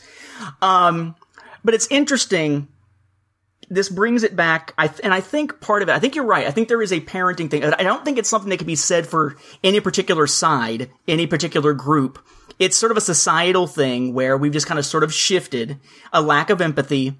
Um, part of that may be a generational thing. Part of that may be a, you know, as a society becomes more prosperous, things start to shift. Um, uh, I know there have been a lot of generational studies on the degree of empathy and the degree of uh, self-efficacy that you have, that people tend to have of different generations. And I know that iGen, or whatever you want to call the current young people generation, is one of the most safety seeking, but also one of the most prone to um, depression generations we've ever seen, um, which is not going to also be something that's going to lead to healthy social interaction as well. Um, but also should help remind us of why healthy social interaction is so freaking important in the first place because depression is not just something that affects social interaction. It can come from unhealthy social interaction. Well, here's here's something you're going to notice with my littlest one, Jaina. And, and honestly, it was with this with all my kids. They would come home from school and so and so doesn't like me. So and so's not my friend. Like that, that's like the constant, like for little kids, it's, it's all about whether you're like liked or not liked. And it all ends and stops. Like my daughter will come back and her best friend at school is Melanie. And every day I hear about how at lunch Melanie did this or that or dismissed her in some way that hurt her feelings. And I'm just like, you got to get some tough skin, kid. Like, like I, I get that it hurts your feelings, but clearly when you show up at school and she goes, Gina, and you go, Melanie, and you guys run up and hug each other, that you guys are clearly friends, whether by lunchtime she tells you she doesn't Right. want to play with you. right. It's the old, uh, what's the line from, uh, Dennis Miller? Life sucks, get a cup. Um, but, uh, it, it's interesting. It, it reminded me though, as you were saying, it reminded me of actually a line from, I think it was from the West, it's either from the West Wing or it's from the American president. It may actually be the American president. I just know that somewhere in there, Martin Sheen is part of the conversation because that's the voice I hear in my head. Um, and that it was an Aaron Sorkin line. But there's this line about, you know, in that case, it's the president basically saying, you know, uh, or somebody advising the president talking about how, you know, we're going to fight the battles we can win, right? Um, as opposed to not fighting the battles we don't think we can win. And, and the person gets frustrated and basically says, you know, you know, we don't fight the battles we can win. We fight the battles that need fighting, right? You fight the battles when the cause is just, when it needs to be done. And what's interesting is that with fandom and society in general, I think right now, we've sort of lost that.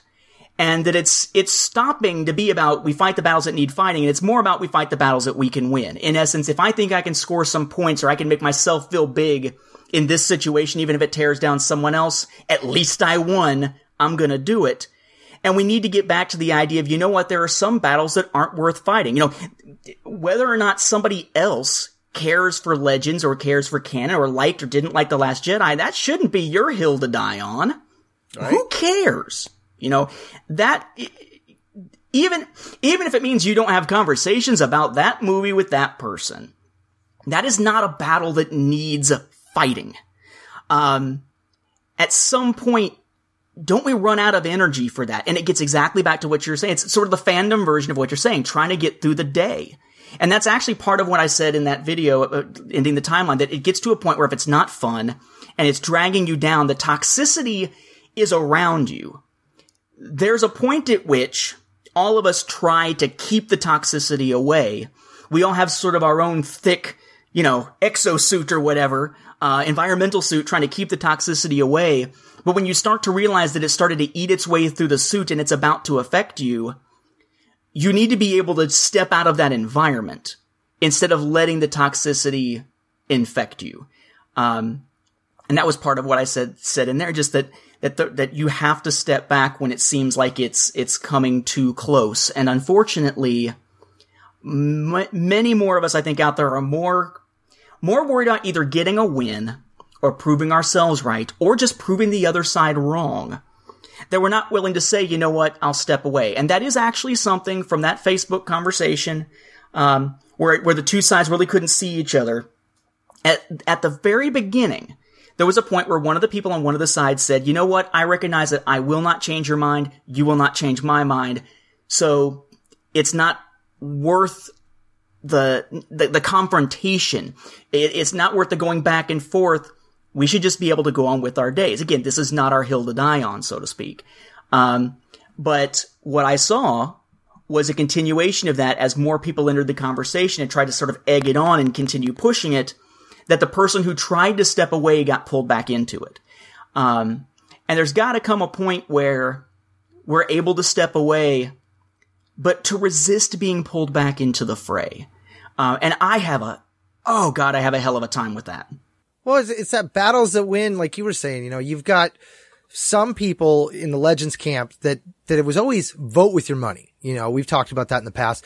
And so you get some people that are like, I'm not happy with this decision, so I'm going to vote with my money. I'm not going to buy the canon stuff.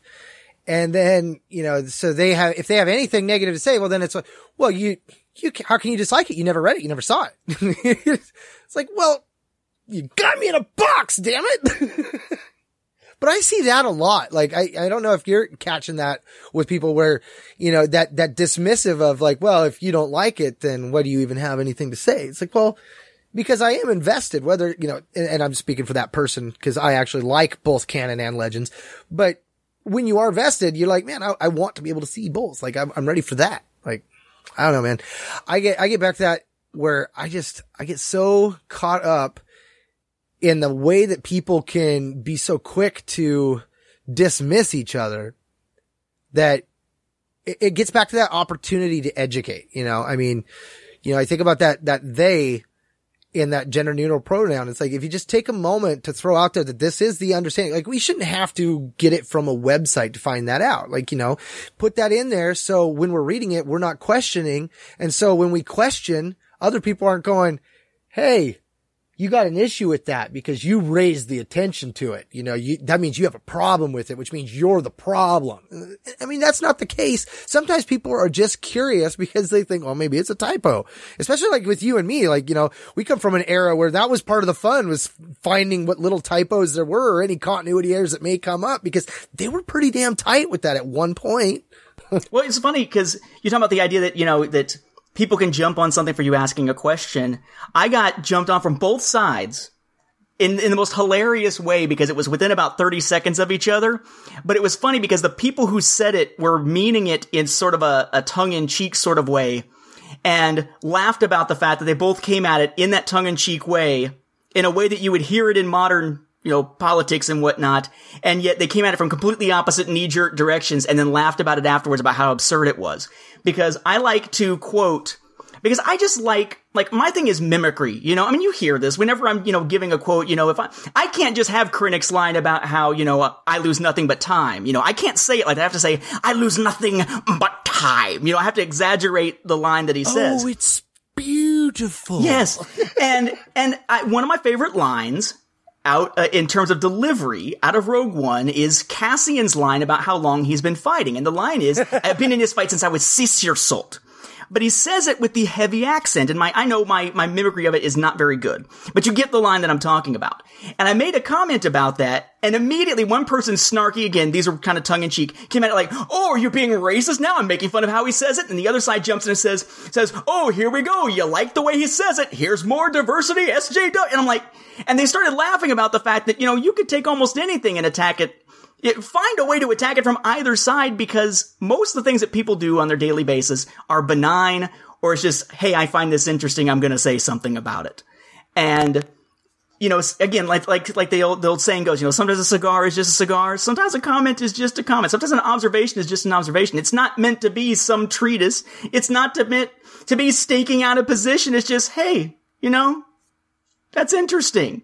Hey, this was unusual to me. Hey, let's have a conversation about it, as opposed to calling on the argument for it. When you have a conversation with someone and, you know, you're having it and they're like, source, link, give me link, give me source. Is there a name for that type of person in an argument? Like, cause I swear, man, I run into some of those people all the time. And I'm like, you know, why aren't you providing the link? Why aren't you providing the source? Why do I have to provide it? I'm thinking of a name. I know there is a type of name for that type of individual. I'm not sure I can think of one right now that doesn't end with the second syllable being whole. um, Deflector? um, but, but, I mean, yeah, and that's sort of the, but, but that is, to some degree though, I would argue that that is at least somewhat valid because you don't want people to be making claims that they can't back up because that is one of the things that is one of the most frustrating aspects, again, of sort of modern debate in general. You know, you have the, like, I love, again, I love constitutional law stuff. I love it. Uh, it's my bread and butter. I love discussing that kind of stuff with people. And I can take the devil's advocate on whatever side because I just want to be able to have the conversation because it's so interesting to get into people's minds and to think about what, you know, the law is meant to be and, and what the Supreme Court has said on certain things. Um, but I hear somebody say, um, you know, we should ban semi-automatic weapons because no one needs to have a machine gun. And my head almost explodes right? because that's not what a machine gun is. A semi-automatic is like about everything now, right? It's mm-hmm. a, an automatic is more like a is a machine gun, and those have been banned for a long time. I mean, let's get that kind of stuff out of the way. Let's, let's talk. And, but if you try to point that out, instead of it being well, let's talk about specifics, it becomes a uh, uh, sort of that that oh, so you want people to have machine guns? No, I'm telling you, you're using the word wrong. Oh, I see. You're telling me that I'm talking about this the wrong way. You don't like my opinion. No, I'm just telling you, you're using the phrase wrong. That's it. it's like if you, you were talking about gas powered versus electric. It's I'm not staking a position. I'm just trying to clarify the word. Um, and you just you, you, can't really get at it. But I think that part of it is that, and, and I, I hate to have to say that this is what my prescription for this all is. Um, eh, but it's kind of the approach that I'm having to take, which is, uh, and and I'll give you what my approach is, and then tell you how it kind of boils down. But when it comes to eh, eh, what Mark said, I don't really engage much on the time on the uh, the Star Wars Beyond the Film page much anymore because we do still sometimes run into the people spreading false information, incorrect information, who will just go ape on it. Um, the guy that was banned for all the intellectually dishonest crap on the timelines page is still, I think, perfectly free to post on the Beyond the Films page. I think I'd have to go back and look. Um, but I try to sort of leave that to you because that's sort of a shared page, but I don't want to get frustrated. And so I don't engage as much. And then on the timelines page, I am now to the point I'm like, you know what? You guys wanted that substantial conversation about these chronology issues and these continuity issues. If I can't bring it up without it going nuts, I'm done. So it's basically the timeline pages now. Here's what's coming. Hey, here's a new video that came out. Here's what's now summarized for the timeline. And I realized that there are people on that page who were just there for other things because I had people who were like, when I would say, you know, I just got, um, uh, Oh, yeah, Canto Bight's summarized. And people are like, so where's the summary? What are you talking about? And I'm like, do you understand what this page is for? Um, and I had to sort of post an explanation.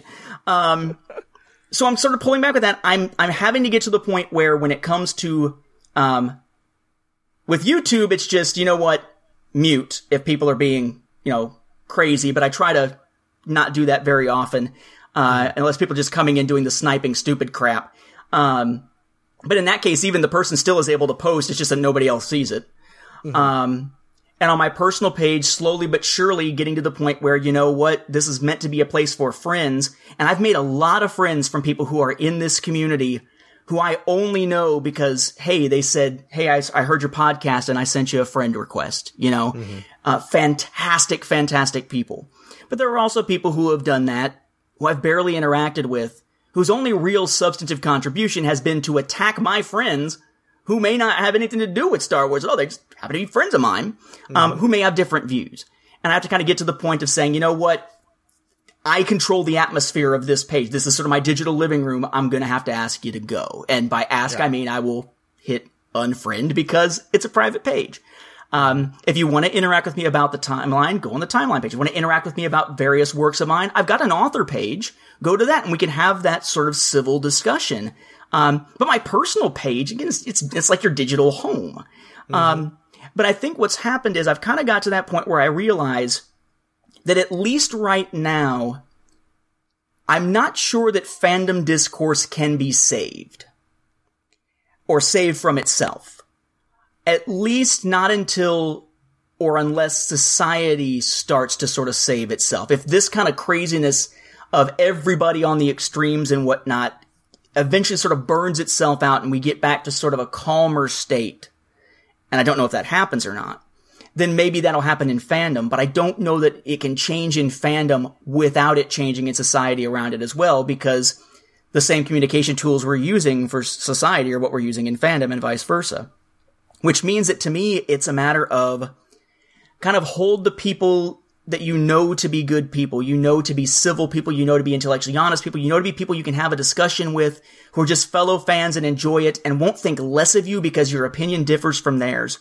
Um, find those people and, oh gosh, um, I, I, I forget who said it. Uh, no, it was in, uh, it was in Hamlet. It was in Hamlet. Uh, uh, grapple them to your heart with hoops of steel in essence. Um, don't sully your hand with each newfound friendship, but those whose friendship has been tested, grapple them with hoops of steel, or however it is that um, that uh, the character says it.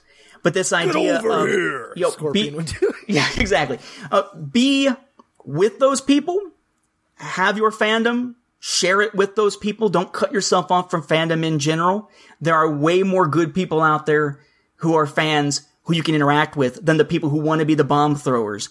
But you gotta think about it the same way you think about it with, I mean, on a totally personal, embarrassing example, I think about it the way that I think of using the restroom.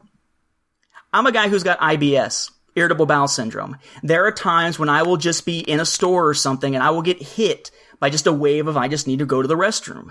And sometimes it means if I'm sitting in a meeting at work, you know, I'm going to go to the restroom a couple of times. I'll be the one leaving the meeting most often than anybody else. And you, I have to get to a point where I say, you know what? Those who know me well enough to know why I'm leaving multiple times care enough to understand and they wouldn't hold it against me. And the people who are going to get annoyed by how many times I step out don't know me well enough for me to give a damn what their opinion of me is.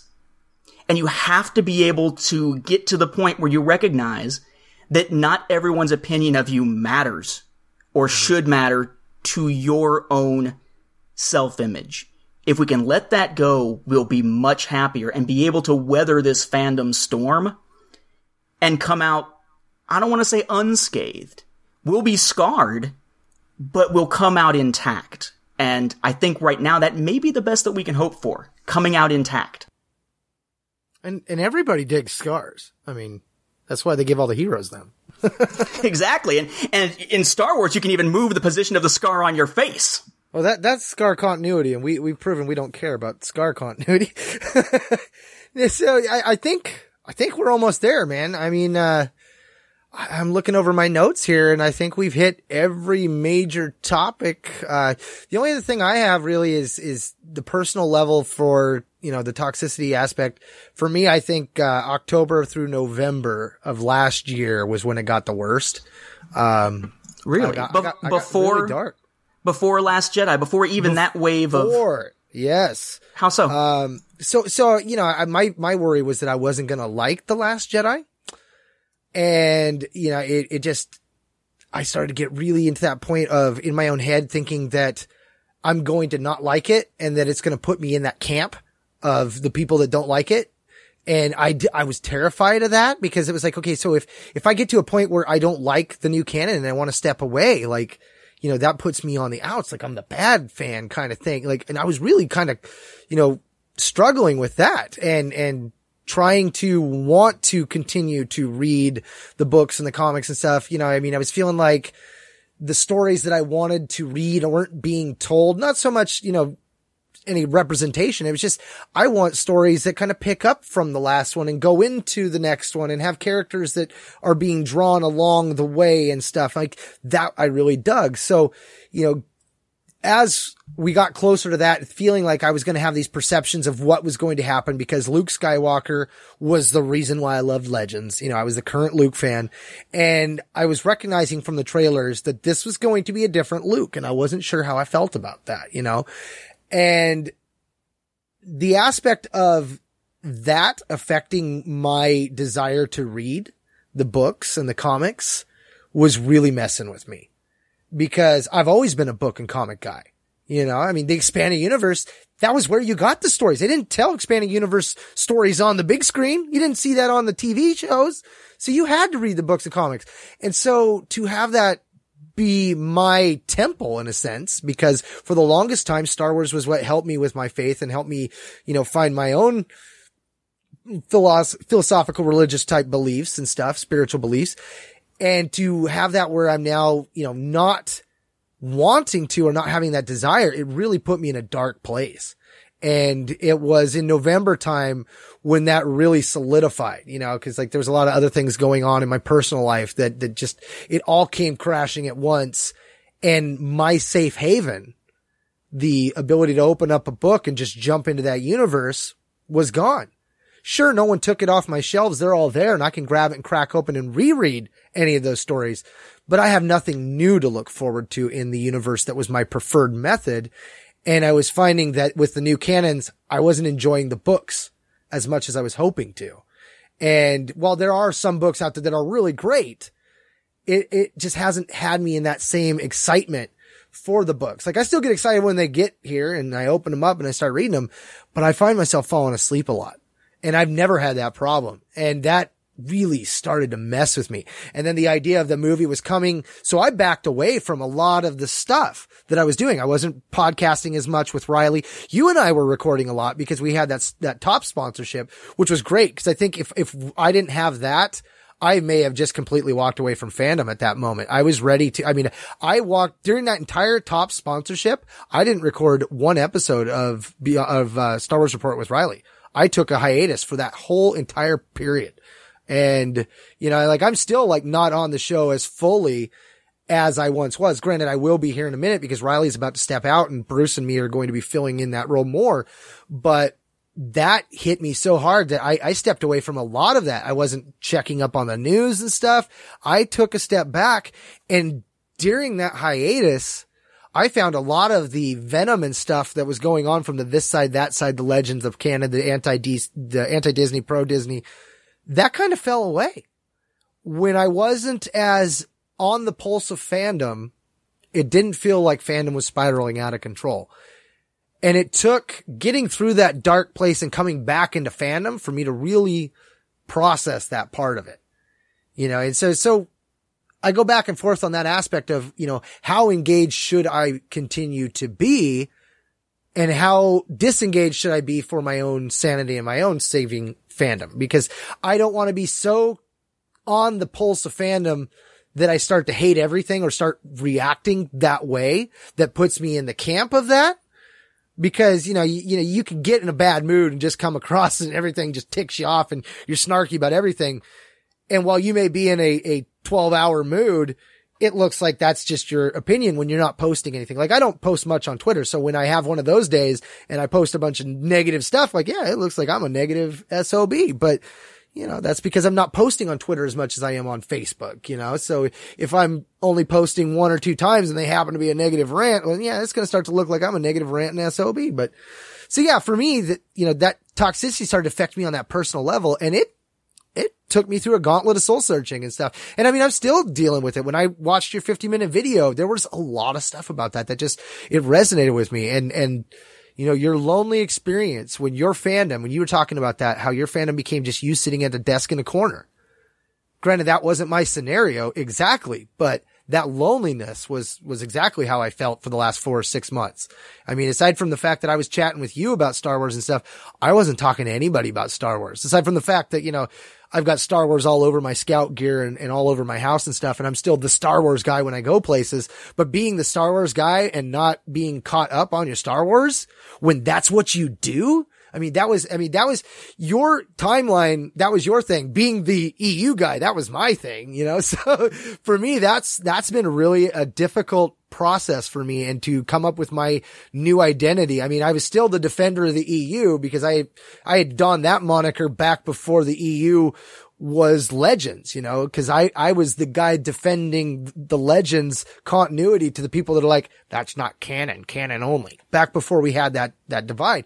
So that took on a different role because then I felt like, well, now I've got to defend the legends because it just gets crapped on all the time. So then sometimes I would, I would say things and people would just be like, well, legends isn't always all great. Like you always talk about it like it's all great. It's like, no, I recognize there was, there's bad things. And so like I would have to talk to some people like, you know, my, my personal outlook is it doesn't matter if it's a film, TV show, comic book, Star Wars book. Every one of them's got good things and bad things in them.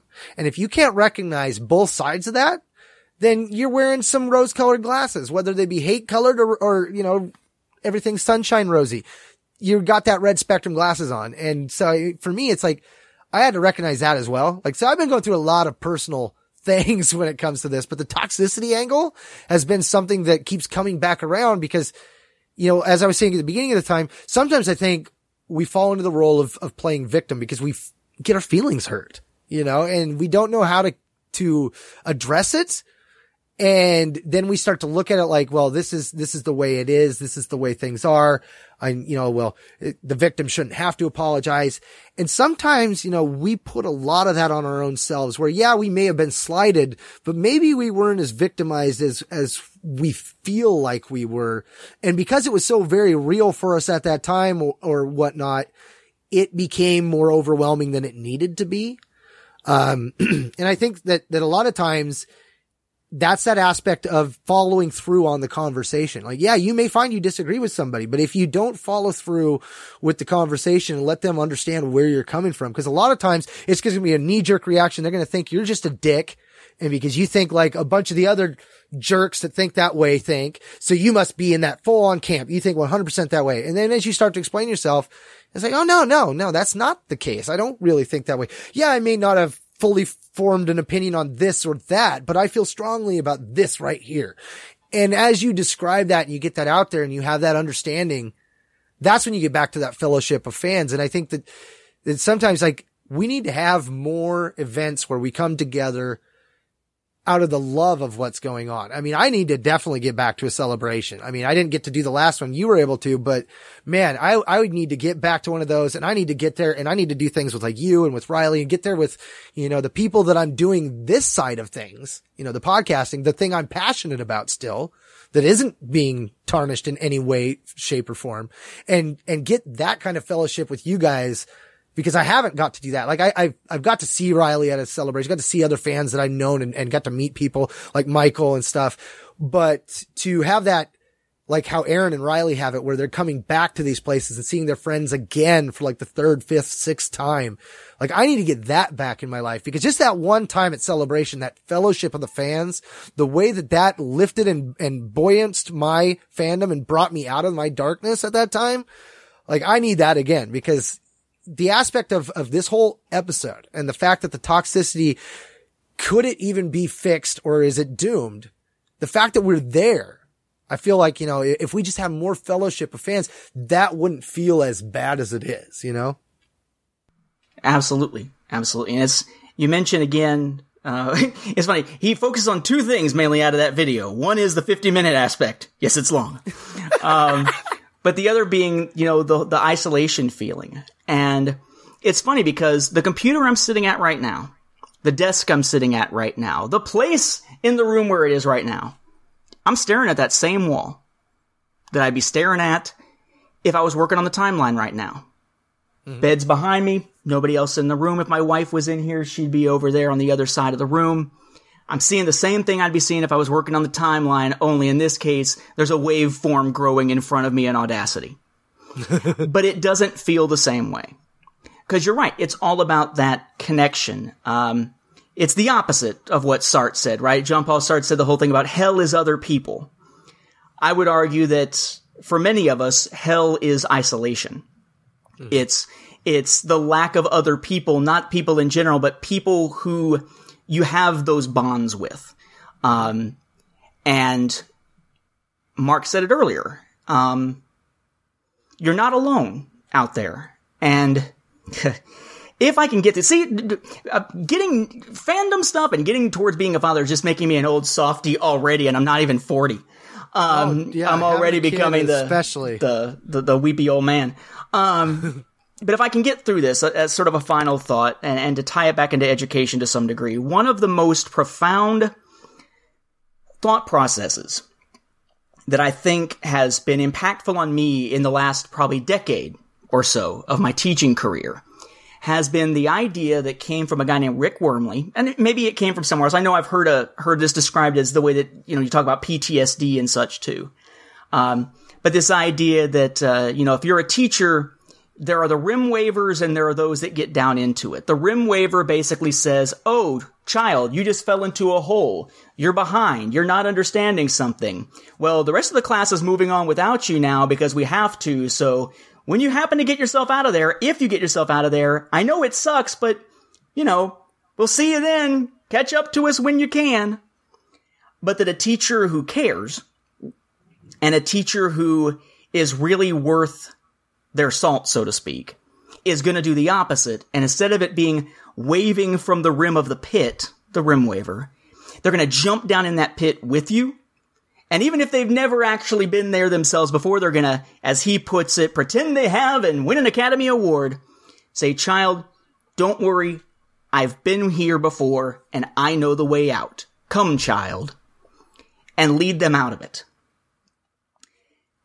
And if I were to put this fandom concept into a big picture, I think for Mark and I, definitely for myself, the reason why we need an episode like this is because I, and I think we, refuse to be rim wavers. Mm-hmm. Unengaged. Worried about just sweeping ourselves along and screw everybody else.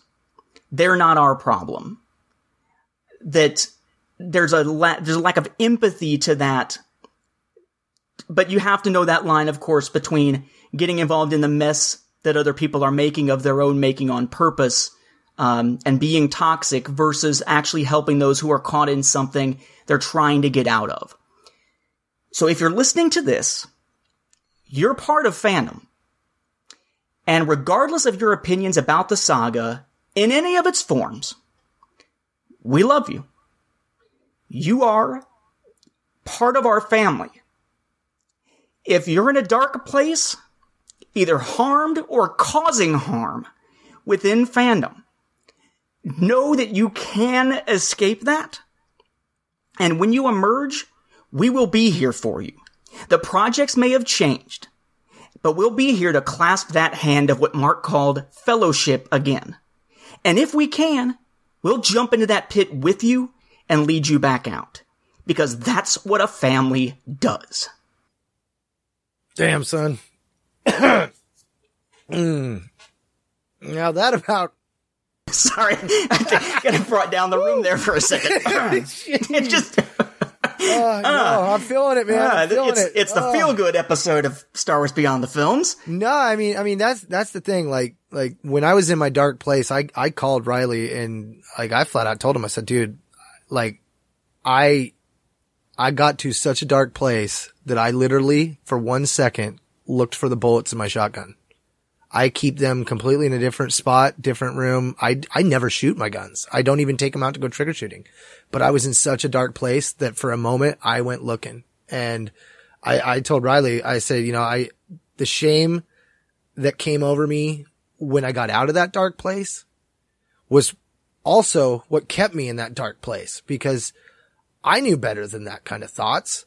And yet I allowed my depression and stuff and my feeling of being isolated and, and, and you can feel isolated in a room full of people that you know that are your friends. If you're just in a, in a, a bad wavelength in your mind and you feel like you're thinking of things in a way that no one else is, you just completely isolated. And man, to think that I almost took away my daughter's favorite person, my, you know, that my family, I wasn't even, I was so damn selfish that I wasn't even thinking about him.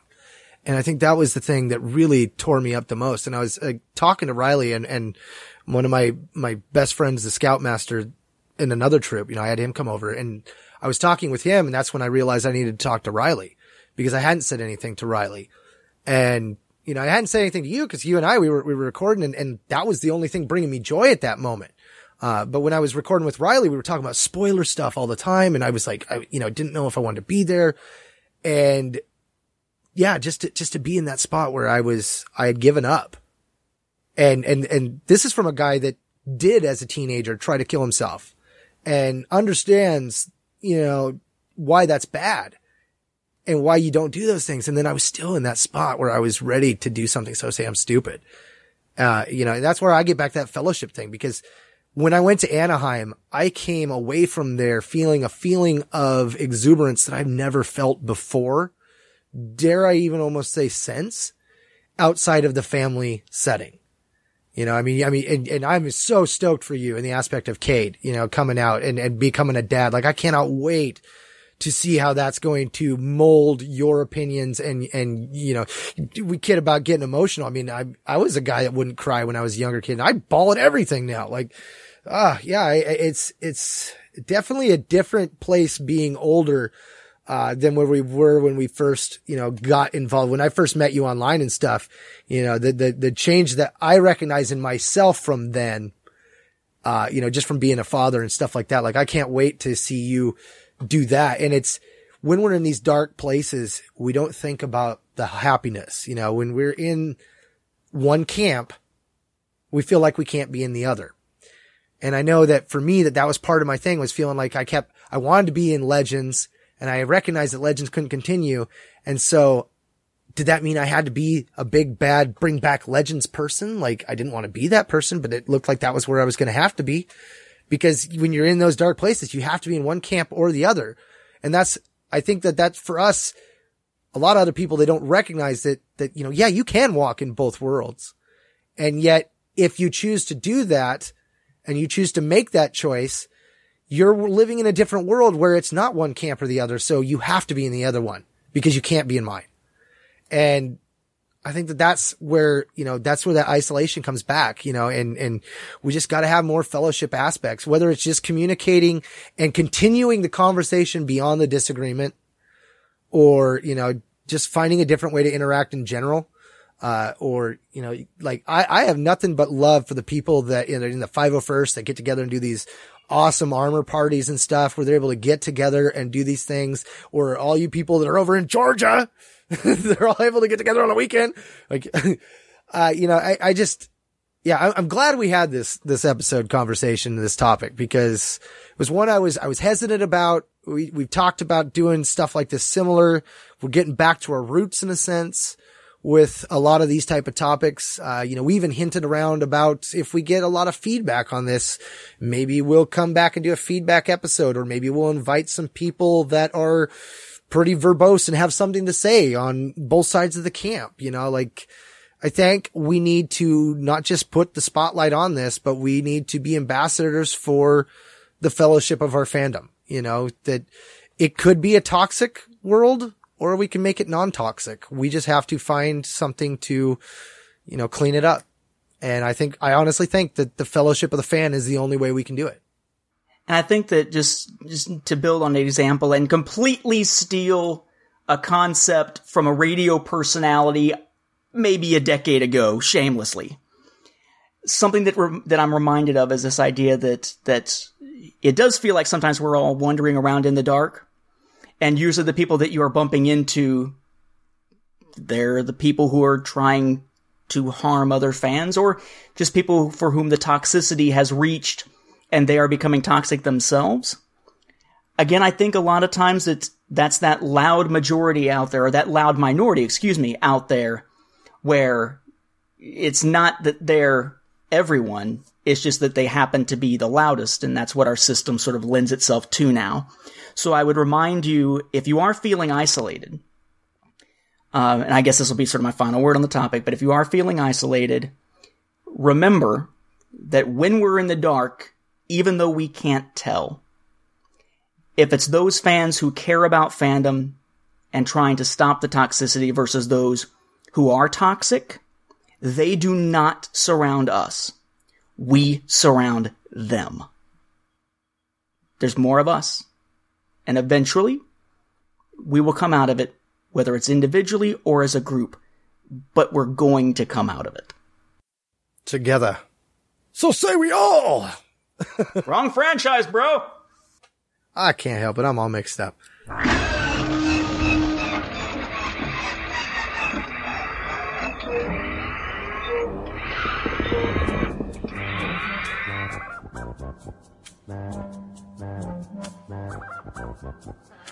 Pretending busy.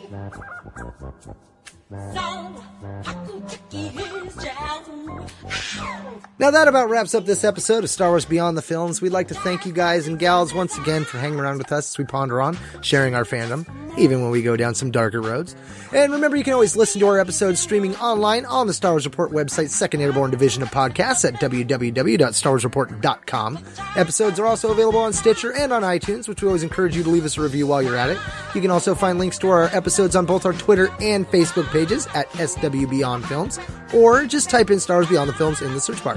Hey, no matter how you get there, though, be sure to like our Facebook page. It's literally the best way to interact with us. It's our own Home One, if you will. Not only can you post comments to us about the show, we love interacting with you fellow fans. So if you have any Star Wars and or Legends questions, or if you just want to comment about a past episode, fire off. You can always email us directly at swbeyondfilms at starwarsfanworks.com. And before we go, we want to mention to you our sponsors, Audible. If you go to www.audibletrial.com slash Star Report, you get a free trial run of audible.com to see what they're all about. Hey, our sponsors, they have more than 100,000 titles. You can explore Star Wars Expanded Universe, or this canon one, or any other genre without risk of being stuck with a book you flat out hate because Audible members, they can exchange any book within 12 months, that's one year, with no questions asked. So, in this digital age, if you're thinking of making that switch from the page to the audiobook, Audible just might be right for you. So, once again, for Stars Beyond the Films, it's been Mark and Whistler And Nathan. saying thanks for listening and may the Force be with you. And don't quote us the odds that Mark knows that every time he says StarWarsReport.com, I always say it with him, but he can't hear me every single time. Nice. Just so iconic, man. What are the odds that somebody is going to tell me that uh, I should have pulled the trigger? Damn! Damn. Somebody's gonna think it. They're like, that guy's an a hole. Man. Uh, Care Bears. Ewoks. Lollipops. Ewoks are vicious. I gotta play that round, man. I still haven't got there. we can't even do Ewoks without it being dark.